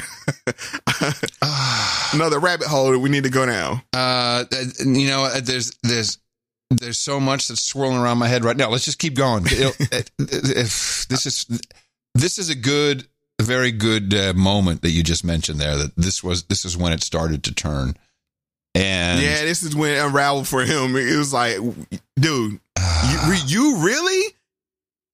You gonna call us thugs? And then stephanie rawlings blake she's a so so-called black woman. She used the word thug. Uh yeah they like i said a lot of stuff got exposed around this do you, time. Do you remember what year that was? baltimore i think that was let me see i have the article here so me click and see Just for the timeline, just so I kind of remember when that was that he said. Was that his first term still?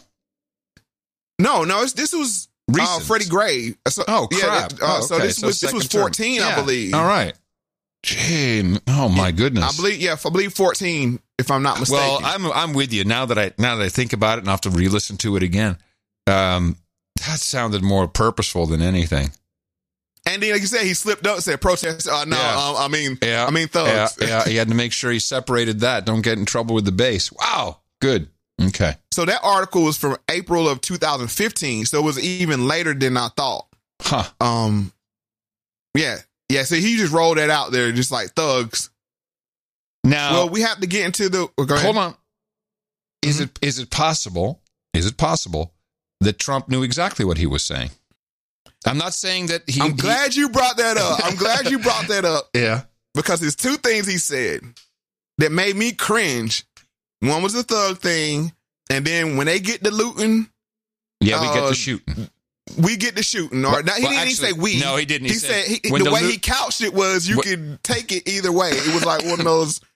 Yeah, Trumpisms. When the looting Yeah. starts, the shooting starts. The shooting exact starts. quote. Right. Because then he could walk it back uh, to say, well, I meant the criminals will start shooting, but it was a dog whistle to his base, which I think he leaned into his base You know, because well, his let's excuse be, for let's it. be honest. Let's be honest here. Let's just be honest. He's trying to win an election. Yeah, I didn't. And by the, the way, I, did, I didn't like it either. I was sure he didn't mean that uh, if you start looting, we're going to start shooting. I didn't like it. It wasn't necessary. I think it was. Uh, uh, I didn't like it. I think it was inflammatory. It was lame. it was red meat. and It was red and, meat. And let me I mean, I tell you, it understand pissed what a it lot of white people off. Yeah, I understand. It was red meat, and he had to let his base know because he needs he needs them to turn out. Yeah, to win. It's a political calculation. I understand it. Like I said, I doesn't mean it didn't uh rub me the wrong way. Yeah, it rubbed me the wrong way. But I understand what he was doing because he's like, okay, I got to throw my base, let him know I'm the law and order president, Yeah. let him know you're saying that looting won't go on. See, we don't But like- I need to say it in a way that I have plausible not deniability when I'm yeah. questioning on it. That mean Yeah. I can say it. Uh, I can spin it to not mean what I like. Kind of wink, wink, nod, nod to my base. See, in Texas, because like I said, he. Go ahead. No, I was going to say in, in Texas we don't we don't threaten with that. You know, it's like just don't loot. we don't have to say it. Everyone knows what's going on here because if we will end it. We're all armed here, so don't mess around. So you know, You know how we get down. You know yeah, so, I, so I, I, I thought it was like, oh man, really, you got to do that, you New York piece of crap. No, I didn't like it. But but he's trying to win an election, so I understood where the where he was coming from. Like it doesn't mean it didn't rub me the wrong way and make me look at him kind of side eye. But but I have family and friends who are uh, Mm-hmm. worried for their safety, and that didn't help it. So you know, from I can't excuse it. I don't. No, I, I'm not. I'm, saying you're definitely excu- not I'm not excusing excusing no, I'm it. definitely. But I can't even Yeah. say because you're running, I get it. No, no, I, I, I don't like that.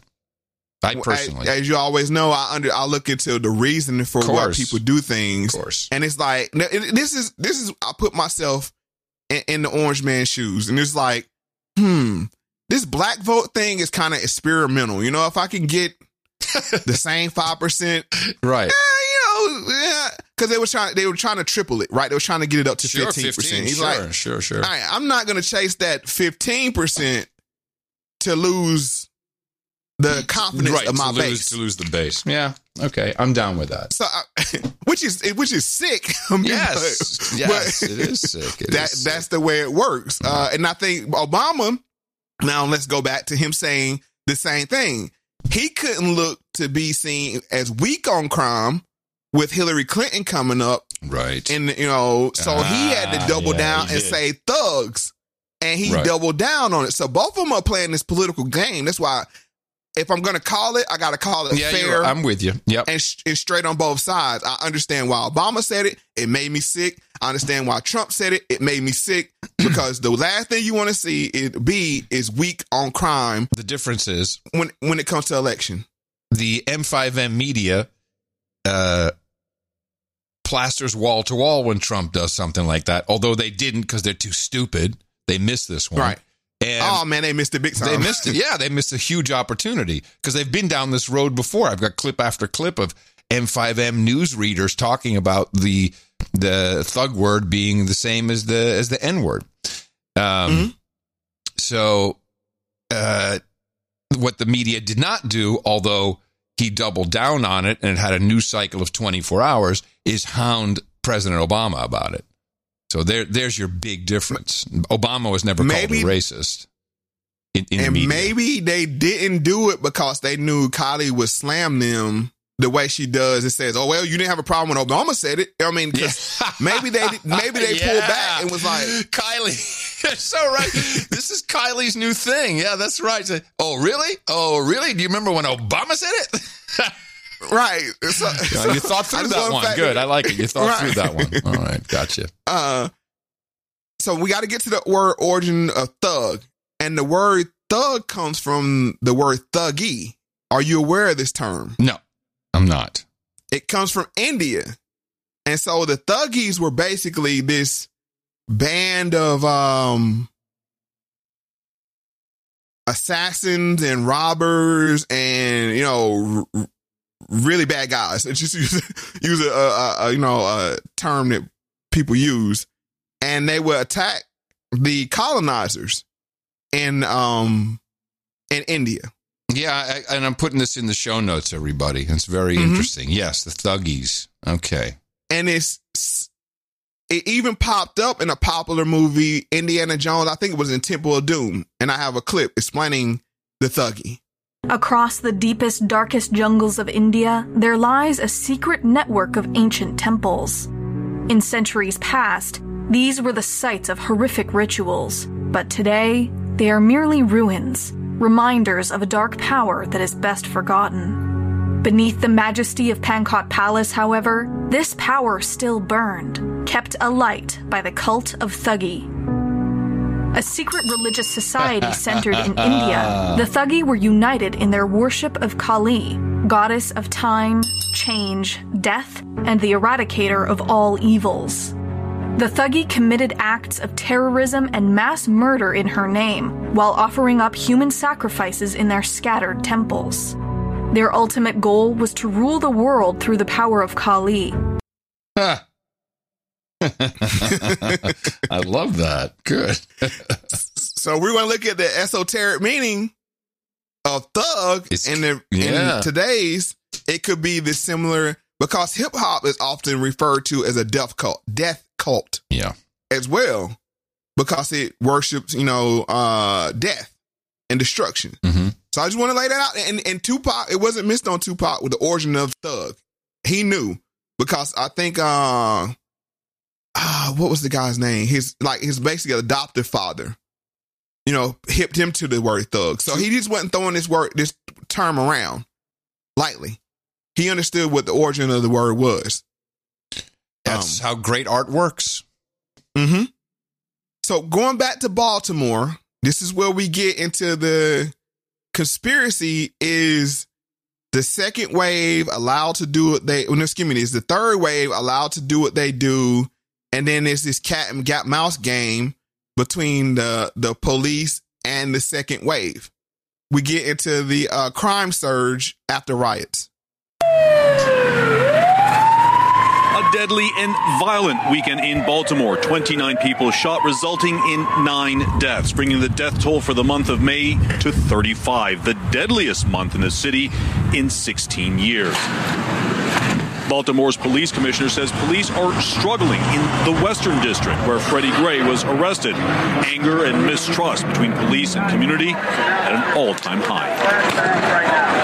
Officers tell me and their supervisors anytime in a Western, when officers pull up to respond to a call, they have 30 to 50 people surrounding them. We have to send out multiple units at any time. They're just doing basic police work in a Western right now, which says that we have to work on that community engagement. A veteran Baltimore police officer who asked to keep his identity hidden tells CNN the spike in murders and gun crimes in Baltimore is the direct result of a coordinated police work slowdown. Why do you think that there is a great increase in the murder rate and the number of shootings in this town? Officers stop being proactive.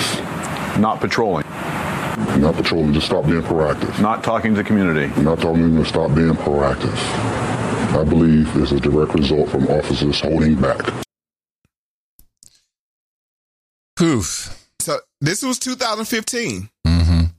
This right after Freddie Gray, they had the riots. Then the cop said, "You know what? Blue flu. Yeah. We're not doing it. We're not doing it." So what I'm laying out is is is this all part of a structure? You have a bad actor come in, do something, then you have the rioting, and then you have the cops paint it as bad, and you they say, okay, fine. And then you have more crime, and then you have a crackdown due to the surge. Oof. And I'm not saying everybody's involved, and I'm going to make that quite clear here. I think there's a small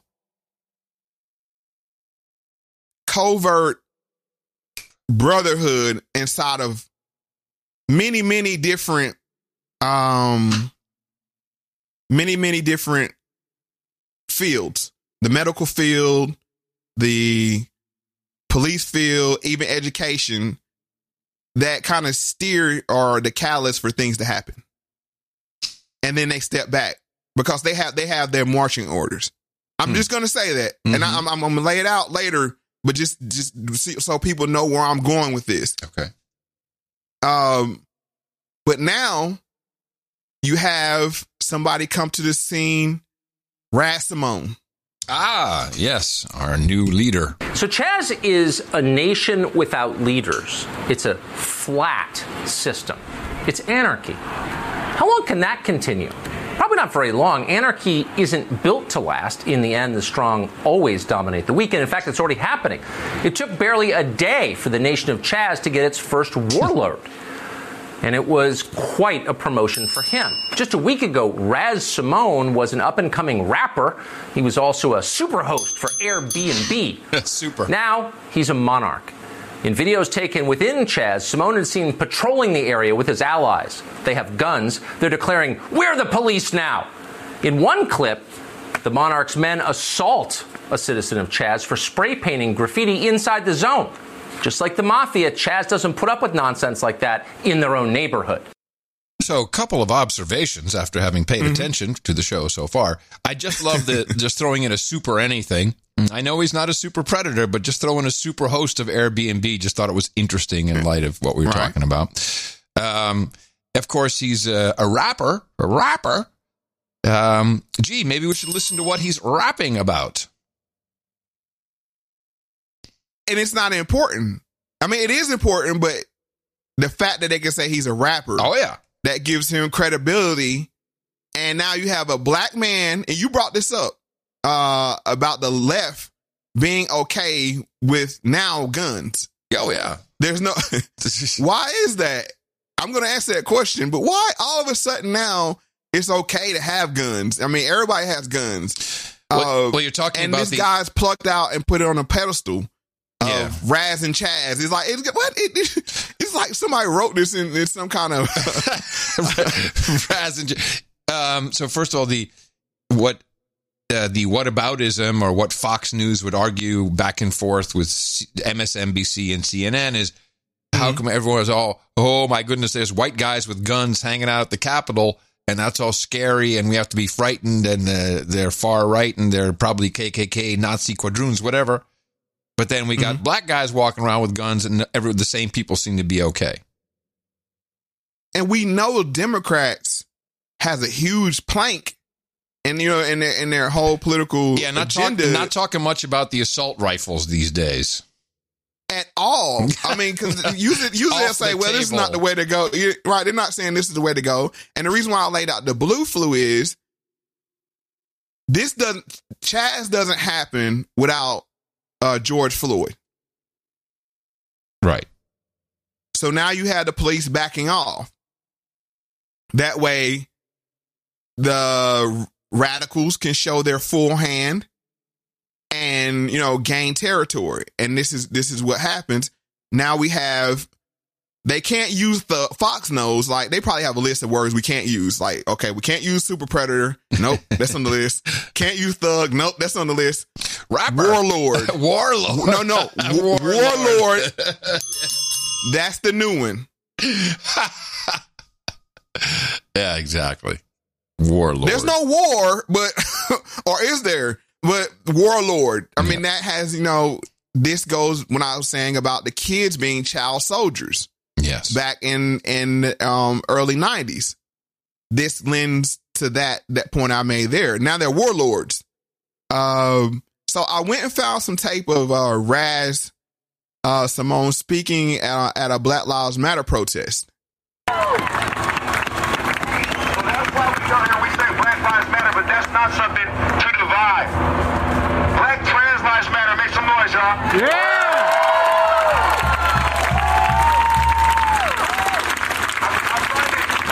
I find it interesting because the only time that we ever come together and we argue, all we're doing is saying real things. You know what I'm saying? It's like Black Lives Matter, but women's lives matter, but trans, but trans lives matter, but we're not. Yes, we're all right. So make some noise, y'all. Yeah. That's the issue. We have so many media sources trying to divide us. For a while, we didn't pick up that these memes were also trying to divide us. We thought, oh, cool, I like that meme. Fuck cis males. oh, I like that meme. White people are tripping. nah, all that is propaganda. us. Their, their spies literally just use memes to infiltrate our country. What? Wait a minute. This guy is he a senator? And I didn't know it. Is he uh, in the House of Representatives? Is he on the He's Democratic Party? full in on the on the Russia Russia gate. Woohoo! I'm using that clip on no agenda. Thank you. I'll take that and one. he feels the pressure because he knows. I made the point last time. Everything about this whole George Floyd, Black Lives Matter Inc. Everything, the cisgendered black male has been the face of it. Yes. He realizes that.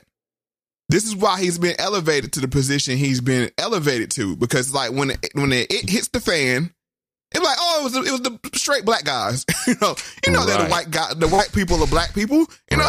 so And by the way, we know it can't be the LGBTQIAPK uh, uh, black capital B people because look how nice it was in Brooklyn. They had a great little rally. Everything was fine. Everyone was happy. right, it's It the was black, it's the black guys, Yeah. it's the straight black guys. They're they're the problem. That's the problem. Every turn, the Atlanta cops.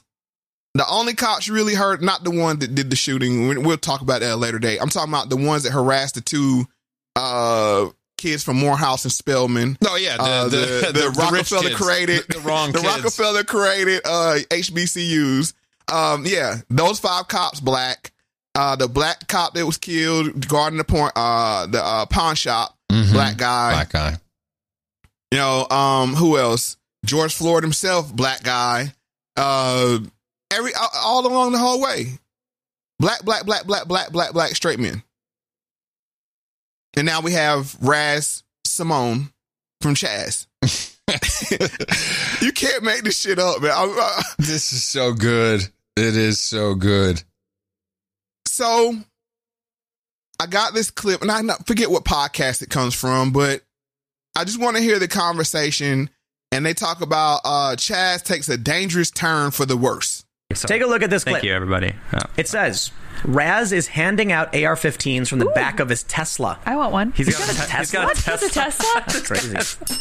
This guy's got a bunch of rifles. Dude, he's living. if- If you have a Tesla, you, you you're living comfortable. He's living. Yeah, You're- well, you're, hey, man. you're privileged. He's got rifles for Isn't, everyone. isn't this the case with, with a lot of these like Occupy Yeah. occupation style protests? Like Yep, rich trust people. fund babies. No, mm-hmm. look, it's always the people of means who have the ability to actually do this stuff. They can get free That's time. true. So take a look. It says it says in Washington to own an assault rifle, a person must be 21 plus. If outside their own home or business, they can charge Raz with a gross misdemeanor for the first transfer to anyone under 21, then a felony for everyone after. In this video, you actually see this dude Raz. Now they've been calling him the warlord of the Chaz. So now we got Chaz handing out AR-15s out of the trunk of his tes- Tesla. Actually, uh, the Tesla doesn't have a trunk. You only got a like a thing in the front. Oh, excuse me. I, I, I haven't. I haven't had the uh, The luxury of driving opportunity. one. Yes. Yeah, the, right, yeah. I, I, I drove one Excuse for a me. weekend once, and it's not worth it, Mo. Don't worry. We're Well, missing he's, out. he's nothing. handing out he's handing out AR-15s out of the front of his Tesla. Excuse me, I stand corrected. That's all right. Just making sure we dot the i's across T's. Of course, he's handing it to you know a white kid. Yo, yeah. Uh, he's corrupted. He's he's corrupting the young white youth. He, this this this this this here. Come on. Come on, man, Joe Biden. Uh, Come on, man. And he's just conveniently caught. You couldn't do this in a warehouse somewhere. I mean, like you're doing it on the streets. Uh, yeah, yeah. This whole As thing stinks. Well, of course it does. It's just it's we it's just waiting for something to happen, I guess. Oh, it goes deeper, Adam. I wish it was just that simple. Uh, but let's get into the uh, dangerous turn for the worst part two. In my opinion, I- you know what I find really funny? Where are all the gun control lefties to be like, you shouldn't be able to lend a gun to somebody? I don't think you can. I don't think that's legal. I think you can in some in some places.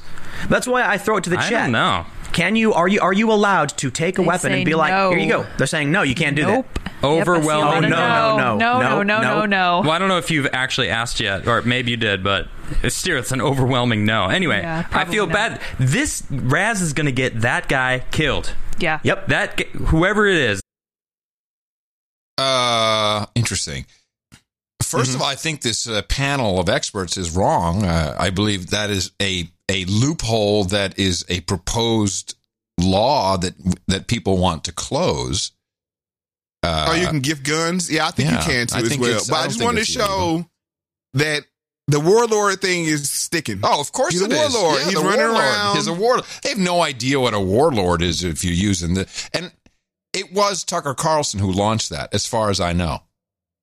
I don't think anyone else. I think he launched it. He he's the first person I heard Yeah, talk about Yeah, the first I heard of it too. uh, a, a Raz. I'm about to say Chaz, but yeah, the first person to talk about Raz and and the warlord. But he said But it. you in know ki- what? But he said it in a mocking way. Mm-hmm. Because he's been doing the shtick of well, the the brand new nation of Chaz, you know, blah, blah, blah. he's make, he's, Right. he's mocking it, which is entertaining to a degree. Uh, but that he threw in the warlord, and I think he meant it cynically or kind of as a, in a mocking way. But it's really been taken quite seriously this term. It's it's stuck. It's It- stuck. it's yeah, stuck. it did. You're so right. And we've seen this before. Black men with guns being demonized with the Black Panthers and the Mun- Mun- Munford Act. In early 1967, the Black Panthers organized armed patrols through the poorest neighborhoods of Oakland, California, an act that some call the beginning of the modern gun rights movement. We would get out of the cars. We would walk up to the scene. Those who had rifles would carry them in the open, uh, clearly visible. We would stand at a, um, a distance where the police couldn't say they were interfering with their arrest or their detention of the individual and um, make sure that uh, there was no brutality. The police were confronted by citizens who were not just voicing their opinions, but were armed. Yeah, and that was Ronald Reagan. I heard in there, and I think this is from the Ronald Reagan era. It is. And uh, but the I beginning of the modern gun control began with the Mulford Act. with with, with armed black men. Mm-hmm. Thanks again. What do they? Thanks again for they- leading. Crikey. What do they have up their sleeve for Mister Raz? What's, Ah. what, what's really coming here? I'm I'm thinking when I see these things, I'm like, you're handing guns out of a Tesla, out of the front of a Tesla, uh, and to white kids. It's on camera. This seems like a setup. Yeah, like so for something to happen, so we can really get something going here. We can get some what, gun laws. Because then you can say even the left can't get guns right. I didn't mean that as a pun. No, but, I like you know. they can't. Yes, very good. So now we got to take everybody's guns, of course, right? Yeah, obviously, we got kids with Teslas. Right. Uh, so let's get to the second part of the Black Panthers clip. Mr. Mulford, uh, your bill, you held your bill back to strengthen. What do you have in mind? Well, first, uh, it's my intention to make it a felony to bring a, a loaded weapon into the state capitol. I think that uh, the incident points out that, uh, uh, shockingly, that the laws are inadequate, but also serves to emphasize the fact that the laws are inadequate to uh, protect the innocent public when uh, bands of armed people. Let me make it perfectly clear: this has nothing to do with any racial incident, because in my testimony yesterday there were five white groups I discussed and one Negro group. But when bands of armed people with loaded weapons can uh, uh, move about our streets, intimidating and frightening citizens, then I think we should act, and we intend to act. Oh, that's how they were seen, huh? Now the Black Panthers that were protecting their own citizens. That at least that's what I learned. It was completely okay for people to have loaded guns in California up until this point, but of course it's not race related. Oh no, that's just a hell of a coincidence. I'm telling you, man, it's some, this Yeah, thing yeah, stinks. this- it- yes, yes, yes. And when you really start to dig into who armed the Black Panthers, it even stinks any, even more. We begin today's show with explosive new allegations that the man who gave the Black Panther Party some of its first firearms and weapons training, was an undercover FBI informant in California. Richard Aoki was an early member of the Panthers and the only Asian American to have a formal position in the party. He was also a member of the Asian American Political Alliance that was involved in the Third World Liberation Front student strike. The claim that Aoki was uh, informed on his colleagues is based on statements made by a former uh, agent of the FBI in a report obtained by investigative journalist Seth Rosenfeld, author of the new book Subversives, the FBI's war on student radicals and Reagan's rise to power. Oh man, this is so good. and you know, as you're as you're kind of setting us up, I, I can already feel mm-hmm. where it's headed. Um, but for sure, there's always been a a move like if we can just disarm everybody, then we'll really have control. And man, it was a, an article in the Nation, and mm-hmm. it was about uh, Trump's uh, seeming lack of uh, response. And this is why uh, when you were talking about you know set up something something's going on, it obviously at surface level at a very as a surface level analysis, it's obvious Trump is being baited. He's being baited. You know, from a political standpoint, nothing would be better for Joe Biden to have uh, the 101st Airborne cracking skulls of kids in in downtown Seattle. Uh, so he's, I think he's not going to do that. Yeah, you know, it's like that's what we, that's what we need. Kent State Trump. You know, that's exactly what what they're going for. It's a damned if you do, damned if you don't. Correct. If you don't do anything, his base. And I think that's why he had to throw red meat to him because he's like he has to still yep. seem okay. in control, even though he knows his hands are tied. That he really can't do anything. It's like when your kid acts up in the supermarket. You really want to spank them, yeah, but it's you, like ah, I don't want to care and calling the cops on me. You know, it's like so. what, what did you? My mom. Here's what my mom would do. She would grab my face with her hands and squeeze mm-hmm. so hard. And she said, "Oh, are you feeling better now? Are you going to be a little bit quieter?" And she would sque- my my mouth would be like a like a goldfish. I know exactly what you're talking about. Yeah, that's, I, I did you get that, or what did you get? Is that is that Israeli talk tactic or? that's where she got it from, no doubt. no, what did your mom do? The exact same thing, yeah, or like, okay, squeeze, she, or, or, through clenched teeth say, yeah, wait till I get you home. Like, yeah, okay, like that kind of thing. Yeah, but the squeeze, I think that's a that's taught in mom boot camp. Is we got to very we, we got to remember to talk about that because you know the, we had the hairbrush, we had all kinds of stuff. I mean, I'd just like to know if at one point we should talk about that, see what differences there were in our households, or or but that's exactly what it is. That the kids are acting up in the grocery store, and Trump's like, I can't get you here, you know. So right, he, he, yeah, exactly. Right, his ha- his hands are tied. Yeah, yeah. But it's a, it's amazing how the Black Panthers are walking around the streets of California with FBI supplied guns. history repeats itself. No, history repeats itself. But let's let's get um back into the second clip of the FBI informant. Over the last 30 years, Rosenfeld sued the FBI five times to obtain confidential records. He eventually compelled the agency to release more than 250,000 pages from their files.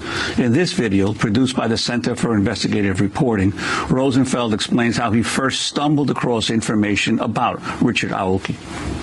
A former FBI agent had heard that I was doing research, then he contacted me. Uh, his name was Burney Threadgill. And he says, "Hey, I know that guy." And he said, "Aoki was was my informant. I developed him." Seth Rosenfeld reports that Aoki may have been covertly filing reports on a wide range of Bay Area political groups, according to the bureau agent who recruited him. Uh, he interviewed Aoki twice in 2007 about those allegations. Where'd you get this from? What's what's the source of this?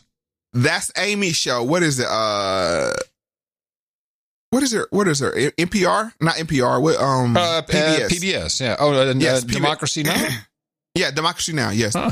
Okay. So this is not from some white uh, right wing publication. This is the left talking about how the, uh, these groups were infiltrated.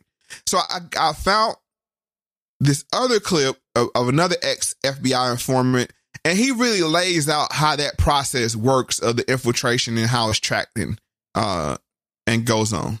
In the summer of 1978, I interviewed a man who worked as an informer for the FBI during the 1960s. His name is Darthard Perry, also known as Ed Riggs, also known as Bill Perry, also known as Othello. How were you paid? The pay was always in cash. Cash, and you would sign a card. It would go like this a rendezvous or a drop off point would be picked out either by yourself or the agent. You would meet the agent there. Uh, usually it would be in a vehicle. You get in the vehicle, he would hand you the money. He would tell you first to count the money. He would tell you the amount while you counted it. If the amount was there, he would then bring out a card. On that card would be for the week of such and such. In other words, the week was dated. So and so has been paid the amount of.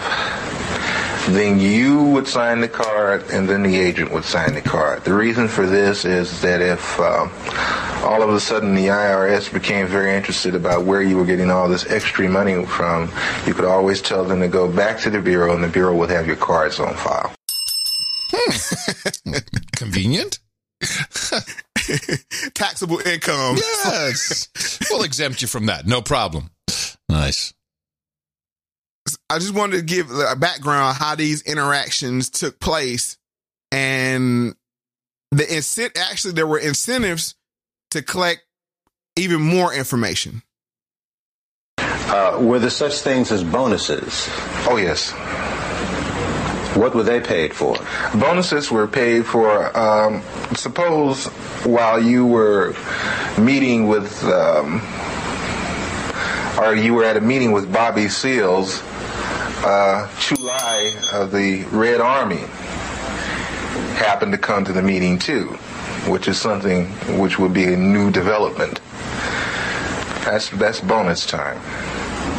In other words, a hot piece of information. Hot piece, very hot piece. Did you ever suffer pangs of conscience? Quite a few times. Quite a few times. I still suffer pangs of conscience. Uh, I suffer from the fact that a lot of people trusted me and I misused that trust. I suffer from the fact that uh, a lot of information that I gave out was the undoing of certain groups or certain people. Now, wait a minute. Did he just Mm-hmm. implicate Bobby Seals, one of the, I think, uh, was he one of the founders of the Black Panthers, one of the originators? Well, that was the West Coast Panthers. See, it, I'm not gonna go down the Panther rabbit hole today. All right. Because there there is a difference between the um Fred Hampton East Coast Panthers and then the West Coast Panthers. There's a huge difference, and I, I don't want to go down there. Okay. But what I would like to tell people to know is we give you hot pieces of information without uh pains of consciousness. You know, so I mean, so we don't we don't we give you good information and we you know um and we reward it back with value as well. So Yes, we do. And here is a clip to put that in motion. How did my whole speech about how I need subs and to get the stream going if you like the content, blah, blah, blah, how that results in zero subs? There are regulars here. Five dollars a month. How are you have hours of time to watch me and not five dollars? I don't know. What are you doing with your life where you have hours of time to watch and not five dollars to provide for the content that you're watching? Because it's like people just really have no, they really don't respect me as a content creator. uh, girlfriend, you may be doing it wrong. How about you make an outstanding product first and not just sit there yammer about? Who the hell knows what she's all about? Yes, uh, but part of it is uh, that we don't believe in taking commercial or corporate money for any reason because or or government money for Oh, that. certainly gov- government money. Yeah, and and I'm and I'm still waiting for the offer from Russia, but you know I haven't seen any of that. So uh, we really know that we can't. Um, we'd be canceled. We the, the, Mo would be canceled. I'd be canceled. The show is, it wouldn't happen if we had advertisers. That's how we had to rely on for income. Not interested in that. We're interested in value. Value comes in many different forms on this show and these types of programs. Value for value. If you hear someone talking about it, uh, it can just be you contributing uh, a a piece of information, um, help getting someone else to listen. There's a lot of ways to do it. Obviously, we love when people translate the value they get from the show because we think it's an outstanding product. It is an outstanding product. Whatever that value is to you. For some, well, you'll see in these notes, because this is why we'd like to highlight our producers and thank them for their financial support. They like to talk to us in numerology. They like to talk to us in different kinds of notes. Um, and we'll start off with uh, our executive producers for episode 41, which is uh, $200 and above. And we kick it off with Jackie Green with $333.33, which is an unbelievably gracious uh, value uh, to us and really appreciate that. And Jackie says, Great new podcast, fellas. Uh, love from the Green family. Thank you very much. Top exec for today. Stephanie Sykes at $242.45.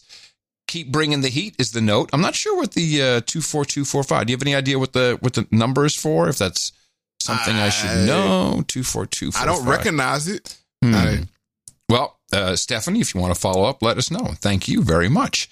Uh, then we have regular David Fugazotto. Dave comes in with his favorite 234, 23456, and he has a note here. Um, Mo and Adam, these shows get better and better, and I find myself frequently doing the MoFax version of propagating the formula. This podcast is exactly what should be taught in university level Black Studies course. However, I suspect the typical syllabus is quite different. Thanks for having the conversations that we should be having if we ever want to see improvement in our collective understanding of race. Keep it up. And how about a helping, a heaping helping of Mo Karma? I think we definitely can hand that out to you, Sir Dave. You've got Mo Karma. Dave has been separated. He's in uh, the Kingdom of Saudi Arabia. He's been separated from his uh, his family for I think almost five months now. Damn. Yeah, and although I read that with lifting some restrict, yeah, he, he can't fly out and they can't fly in. It's really it's messed up. Uh, but clearly, we're keeping him busy. Thank you, David. Now, this next note, uh, our next executive producer, Travis Rudolph, two hundred dollars. Um, now he says specifically, he says, you know, and the way we, and we, Jamal and I talked about it before the show, we interpreted that uh, he said, you don't have to read this note, uh, but I really want to share it because this is the kind of note that um, makes makes it really. That's why I get up in the morning, and I, I think Mo, you share my sentiment on this. Uh, Yep. Travis Rudolph says, "Gentlemen, thank you for episode number forty. I randomly chose that episode on a road trip from Seattle to Idaho this weekend. I wanted to treat my family to a weekend of unmuzzled freedom and eating inside a restaurant. There was a transformational impact on us listening to your discussion. We paused the podcast many times to have conversations amongst ourselves. Hardest hit by all of this craziness has been my 18 year old daughter. She's a white teenage senior, the hardest working person I know. She busted her ass every school, every year of school, did all the right things, running, start, band, theater, AP classes, received a full scholarship at a top rated private university. She got fucked out of all the experiences she earned graduation, senior prom, final play, uh, post high school summer vacation. Now she has lifelong friends disavowing her for refusing to stand on a street corner screeching at people about black lives. I helplessly watched her sink into a very dark sadness. The pain of that I can't describe. It's a deep cut. Your podcast changed her. On the trip home, I watched her listen to I watched her listen to your podcasts. She was taking notes. I know my daughter. She's a tiny, shy, introver- introverted force of nature. She's studying your work. Adam, get that list of clips up. Yes, I'm doing it now. It's already up. She's starting to stand up straight again, smile, and joke. She's arming herself with facts. Now, I'm not, here's where he says, I'm not wanting you to read this on the podcast necessarily, just wanting you to know the positive impact on my family. No jingles, just a shout out to my daughter. She'll hear it. Alyssa, I love you so much. I could not be more proud of you.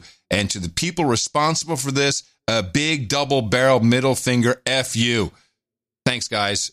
Uh, Travis says, P.S. Mo, get a P.O. box. We'll put you on our Christmas card list, which you need to go.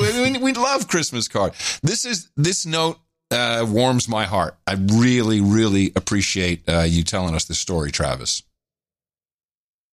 I, I like I said, I'm I'm at a loss for words that you know the way we can help people. I mean, we come here and we, we have a good time, but when you can help people and have a good time, I couldn't think of anything better. I would spend three hours on each week.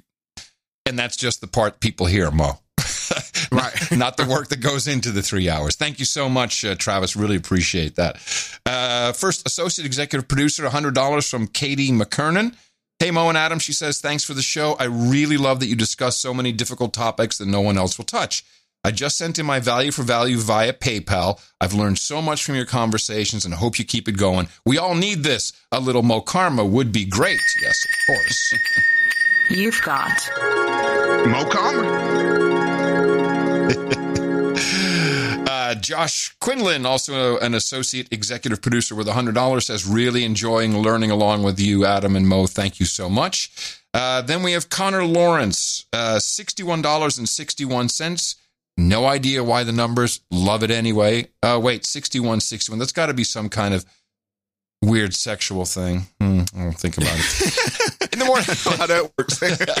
in the morning, gents, in light of Father's Day, my donation is for my Papa in heaven, who would have been si- oh, here we go, who would have been 61 this year. He- Okay, yeah, okay. we got it. All right, man. He took me to my first concert when I was 13. Slayer in Poughkeepsie. Yes. Nice. That's a good one to see when you're 13. I love you and miss you every day, Dad. And if y'all could do an F cancer for everyone who lost their fathers out there, it would be deeply appreciated. And maybe a woosah and a mo karma for all the dads out there, you two included. Thank you. Uh, one question for you both.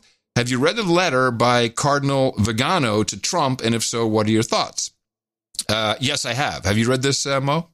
No, I haven't seen that. If you could send me a link, I'll, I'll love to. Yeah, he's he's uh, retired. I think it was uh, Archbishop. I don't know if he was Cardinal or Archbishop.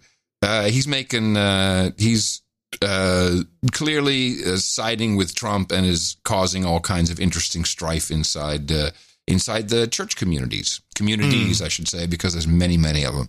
Uh, so um, definitely something that'll come up somewhere, I'm sure, uh, Connor. Thank you both for the show last week and all that you've provided me in mind and spirit. Even though I've never uh, met uh, either of you, I know that both of you are tremendous fathers and deserve two months vacation with pay for the thankless job you have. and I say the same for all dads out there. Moms can keep that Hallmark bullshit. Give dad something tangible, gosh darn it. Love and lights, Jen. I see people catching on. Love and light, gents. Keep up the Lord's work with love and reverence. Your friend Connor. Uh, he said, and is this? Uh, he has a, uh, I guess, a signature. There's no such thing as white collar crime. There's no such thing as black on black crime. Crime is crime. Let me tell you something. I don't care if you're in a white collar or a tank top. If you rob me, I'm going to whoop your ass. Attributed to Bernie Mac. Connor, thank you very much. I think I have that handy. While you're looking for, I just want to say something right quick that don't underestimate the power of a good dad. I mean, you heard Tupac say it. I mean, it, it would have changed his life tremendously. And I think that, you know, I would like to dedicate this show to my dad as well. So don't don't let that be missed. That's so nice. Uh, in the meantime, I did find it, and uh, here we go.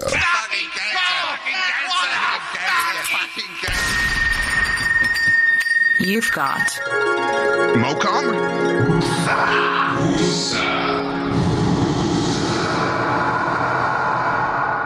Nice combo. Thank you, Connor. Yes, it's powerful stuff there. Uh, $60 from Alejandro Al- Alcocer. Alcocer. I'm not sure how to pronounce it. Hey, Mo, just started listening from Rogan to No Agenda to you. Nice. From Rogan to No Agenda to you, and I find your insights unparalleled and packed with fascinating information. Thank you for doing this, and I would love to hear you as a guest on other great podcasts like The Portal with Eric Weinstein. Now, we talked about him several times. Uh, And I predict uh, many appearances for you, young Mo. Thank in, you, sir. in your future. I am quite sure of this. Uh, $50 from Mike Clark, who just says thank you, and we thank you. Peter Boyle, $50, no note. Chris Cowan, or Cohen, $50. Mo and Adam, oh, Baron Chris here.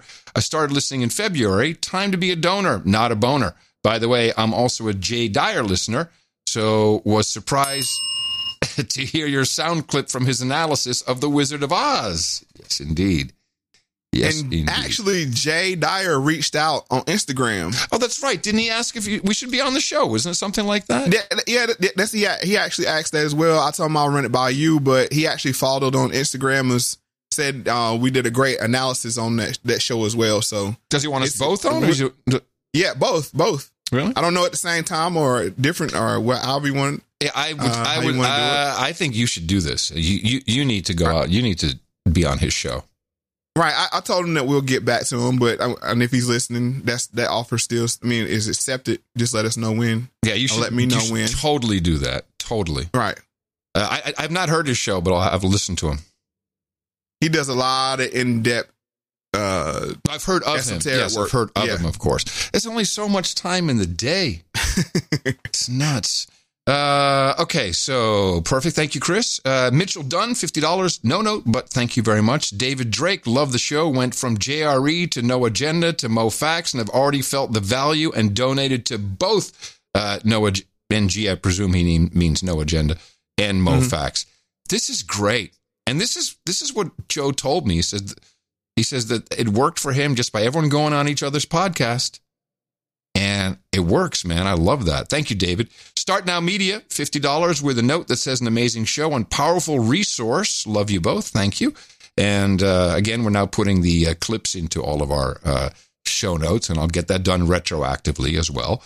Uh, Firearms Training Central left no note, but did leave $50 for us, and we thank Firearms Training Central. Nathan Craddock, uh, my wife and I, $50 from uh, Nathan. My wife and I have been listening together, and we're loving the show. The structure, format, and obvious effort that goes into each episode is fantastic. Thank you. We appreciate that. $50 from Julian Erickson. Your show is incredible, and the timing couldn't be better to have these conversations. You two are doing the Lord's work. Keep it up. I've learned long ago the universe works in very, your Lord, universe, whatever you want. It works in Right. strange and mysterious ways. I'm sure none of this is a coincidence. It's part of some plan. These things happen, and a single tweet. Just let that people let that sink in. A single DM. Yeah, say it again. Give the synopsis. It's nice for people A to hear. single DM on me sharing with Adam some information on ADOS and reparations snowballed into what you you you see here today, and they'll continue to snowball into many other uh opportunities and uh just opportunities. I mean, to to share good information. I, I, I hope people understand that it was just one single DM. and it's beautiful. That- And how it happened was perfect.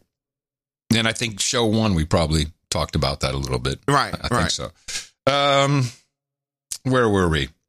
I think you stopped. I'm at Paul. uh, Paul Arsenal. yeah. Mm-hmm. Paul Arsenal, fifty dollars. Mo has educated me in twenty episodes, and then three years. Oh, Mo has educated me in twenty episodes.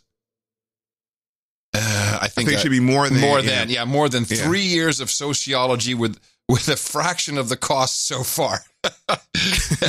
there you go. Seeing a new MoFax episode makes happiness shine through the fog. Woosah, please. Of course, we got that for you.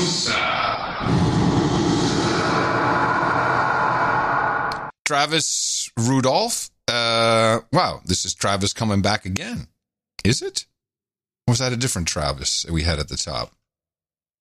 This is Travis Rudolph. The other Travis was Travis. Yes, Travis. Tra- I think he has a subscription, Mo. So maybe I think so. Okay. Um, wait, am I just making this up? Are you? Yeah, no. Here it is, Travis Rudolph. Uh, oh, it's an FYI, fifty dollars. FYI, I'm a white trash high school dropout. I was never supposed to be anything. My daughter's the first in my family to go to college. I made a decent life for my family through trade, through a trade. We support anyone who is hardworking. America is not racist. Thank you, Travis. I like that note. Art van der Wilp sounds like uh, one of our Dutch producers, $50. No note, but thank you, Art. Aaron Bear, $50. And the note is Is it me or do you see an angle to cover both Adam and John's white tears in the face of America's changing demographics? Well, this is a question for you, I think. Let me try it again. I read that question. I'm not understanding. I wanted to see what you took from it. Is it me or do you see an angle to cover? I, I'm at the wondering if he's talking about this show. Or, No, no, uh, yeah, I think. Let me let me read it. I'll read it again. and read the whole thing I'll and read, read the whole thing and analyze it. yeah. Okay, Yeah. and it's fifty dollars. So thank you, Aaron, for this. All right, Aaron says, "Is it me or do you see an angle to cover both Adam and John's? That would be Dvorak." White Mm-hmm. tears in the face of America's changing demographics. America will be a majority non white nation within the next 25 years. Whites who are not black adjacent, family of color in any variation for inclusion's sake, are having Color a- families. Yep. are having a hard time with this because, as Dave Chappelle told us, white supremacy is a hell of a drug. Feel free to mention my other moniker, Incognegro. Oh, so Incognegro, um, who I believe is ADOS, uh, has been supporting no or was supporting no agenda show. I don't know if he still does. Uh, in fact, we thought he was man overboard. And I think his question is if if somehow this show is to uh I don't know, help us either spiritually over the changing demographic. The way I take it, and this is interesting, and I want to know who you take. The way I take it Mhm. is he's saying, uh, "Oh well, boo hoo, uh, these guys are going to be in the minority, and uh, you're helping them, or you're giving them." I I interpret this quite negatively as maybe as cred- giving them credibility. How do you take it? I kind of it's kind of smelled of that. I'm gonna tell people right now. If I felt you were virtue signaling or uh trying to bend to you know accommodate me, I would definitely let you know. I mean, like I mean that that would be something like like dude, you got to knock that off because, because would- no it would seriously be stupid, yeah. we come we come here as two men. I want everybody to know the the the format of this show. I look at things in the media as the third wave, right? We looked at the third wave we talked about, but nobody humanized them. I bring the information to you and then we talk about it. We process it together. No, and, and I don't want you to say, "Oh, let me see what will make Hope Mo, happy." No, I want you to push back as Exactly. we as we did with passing and any other things. stuff, yeah. If we don't agree, then we say, you know what, we don't agree about that, and it might even be another show when we go on these little uh, tangents of disagreeing because at the end of the day, that's what makes us different tribes. We want to be different tribes, right? You know, yes, or different schools of fish. And it's Exactly. like, you know what? I can't, I can't get with that. Or, you know, I don't see it that way. And then we move on. But to just kowtow to each other, that's very disingenuous. And I wouldn't be part of anything. No, me neither. Who Of- has of that time for nature. that? I have no time for that shit. Neither do you. Right, um, there's a bunch of liberals out there I could do this show if if that's if that's what I wanted to do is have somebody kiss my ass, and that's not that's not what I want. I mean, I've not ever even seen Mo. He could be a Jewish white guy for all I know. no idea who this guy is. I don't know who he is. Don't start that again. Don't start- Quincy Quincy just got convinced, so don't don't make don't make Quincy uh, doubt me again. Ah, yeah, yeah, yeah. Uh, but incognito, um, I will let uh, JCD know that uh, you're around, and uh, Right. and it certainly appreciate your um, very much appreciate your support. Uh, so I guess you are receiving some value from this, and uh, yeah, I'll, I'll echo what what you just said, Mo. Uh, we're two American guys. We happen to be two American dads. That's pretty much Right. it. And we have American, you know, was a little little age difference, you know, ten years, but not much. And uh, we have uh, very similar issues and views. Surprise, Right. surprise. And but then we have very different lineage and generational yeah. makeups. But we what we come here is say how we perceive things. We we see same, the same Exactly. thing, and sometimes it's like blue blue gold dress That's or black right. gold. That's right. what- and we now, like I said, we provide a conversation so people can say, you know, I'm not crazy as well. And as Yes. you hear from all these other clips that, and if we start, like I said, we even limit our contact not to uh pollute the show uh, in that way. Correct. Yeah, So- we'll send each we'll send each other a link or something, and like, hey, Right, check this just- out, check that out. But no, that's that's the beauty of it. Yeah, that isn't to- total beauty. Mm. Right. All right. Well, this is this is one of the best donation segments we've had. I really like it. Uh, we're, and we're almost there. Tyler Boyd, fifty dollars. Um, Dear Mo and Adam, I had a dream last night. I was driving and saw Malcolm X walking down the street. So I picked him up, bought him a new pair of shoes. I don't know what it means, but I've decided to donate to MoFax. Keep up the good work. P.S. Have you ever looked into Malcolm's spiritual beliefs, especially after his Hajj journey? there was a definite uh, after Malcolm's pil- pilgrimage. He did do a uh, a pivot uh, because he saw kind of like what like it lends into the last conversation we were just having. The world is a lot bigger than than we we make it to be. uh, but, pe- but people yes. are are are very similar when you boil it down to the the, the simple things. So true. And most people are dicks. Just depends on how much of a dick they are. Self-serving too. yes, of course, of course we are. Everybody is. Uh, Sven, Sven Holstella, uh, no note, but forty nine ninety nine. Thank you very much. CSS Computer Solutions and Service. Oh, this DH Slammer. Uh, That God Show Mm-hmm. The God. don't- The God. The You- Slam. oh, put DH respect- Slamma, the God. I'm sorry. Yeah, I'm there sorry. you go. I'm sorry. Let me try that again. DH Slammer, the God Show Club donation. so this is a this is a new this is the forty one dollar right. This is the DH Slam of the God Show Club donation, forty one dollars, and he wants a woosah. We got that for you. Hit the woosah.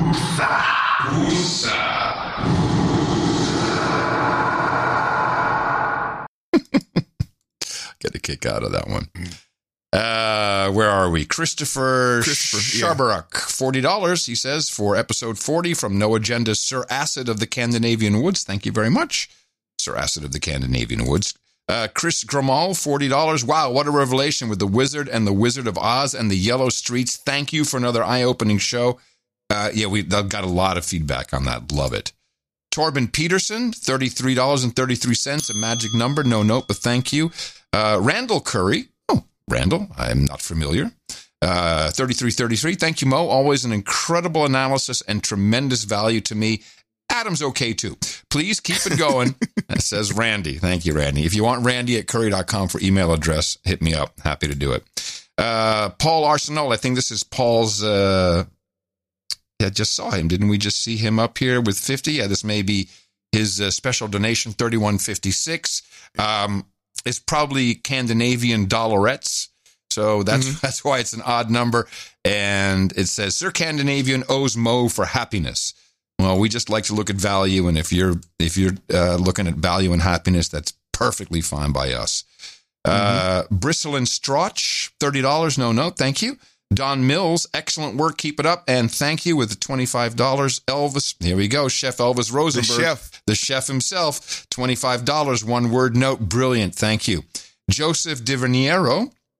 Uh, I know this name. Found you guys from No Agenda. There you go. Immediately subscribed after checking out an episode. Currently catching up on all the back catalog. Could I please get some Mo Karma? You know you can. Thank you so much, Joseph. You've got Mo Karma. Steve Dew, also a familiar name, $21. And the note, the word radical comes from the Latin radicalis, meaning of or pertaining to the root. Our man Mo is not concerned or satisfied with observing and attacking the leaves or even the branches of the tree of evil. Same for Adam, which is why the universe led them to each other. There you go. That's why they both dig deep to get to the root of the problem to see where it is growing from. We all listen to do the same thing. So to keep you guys chasing the white, so to keep you guys chasing the white rabbit for us to be able to listen, here's a new one and an old 20 to support the show. Stay radical. Give me that goat woosah, Adam, says Steve Dew with $21. Thank you very much, man. That's incredibly appreciated. I'll give you that versus that. goat woosah.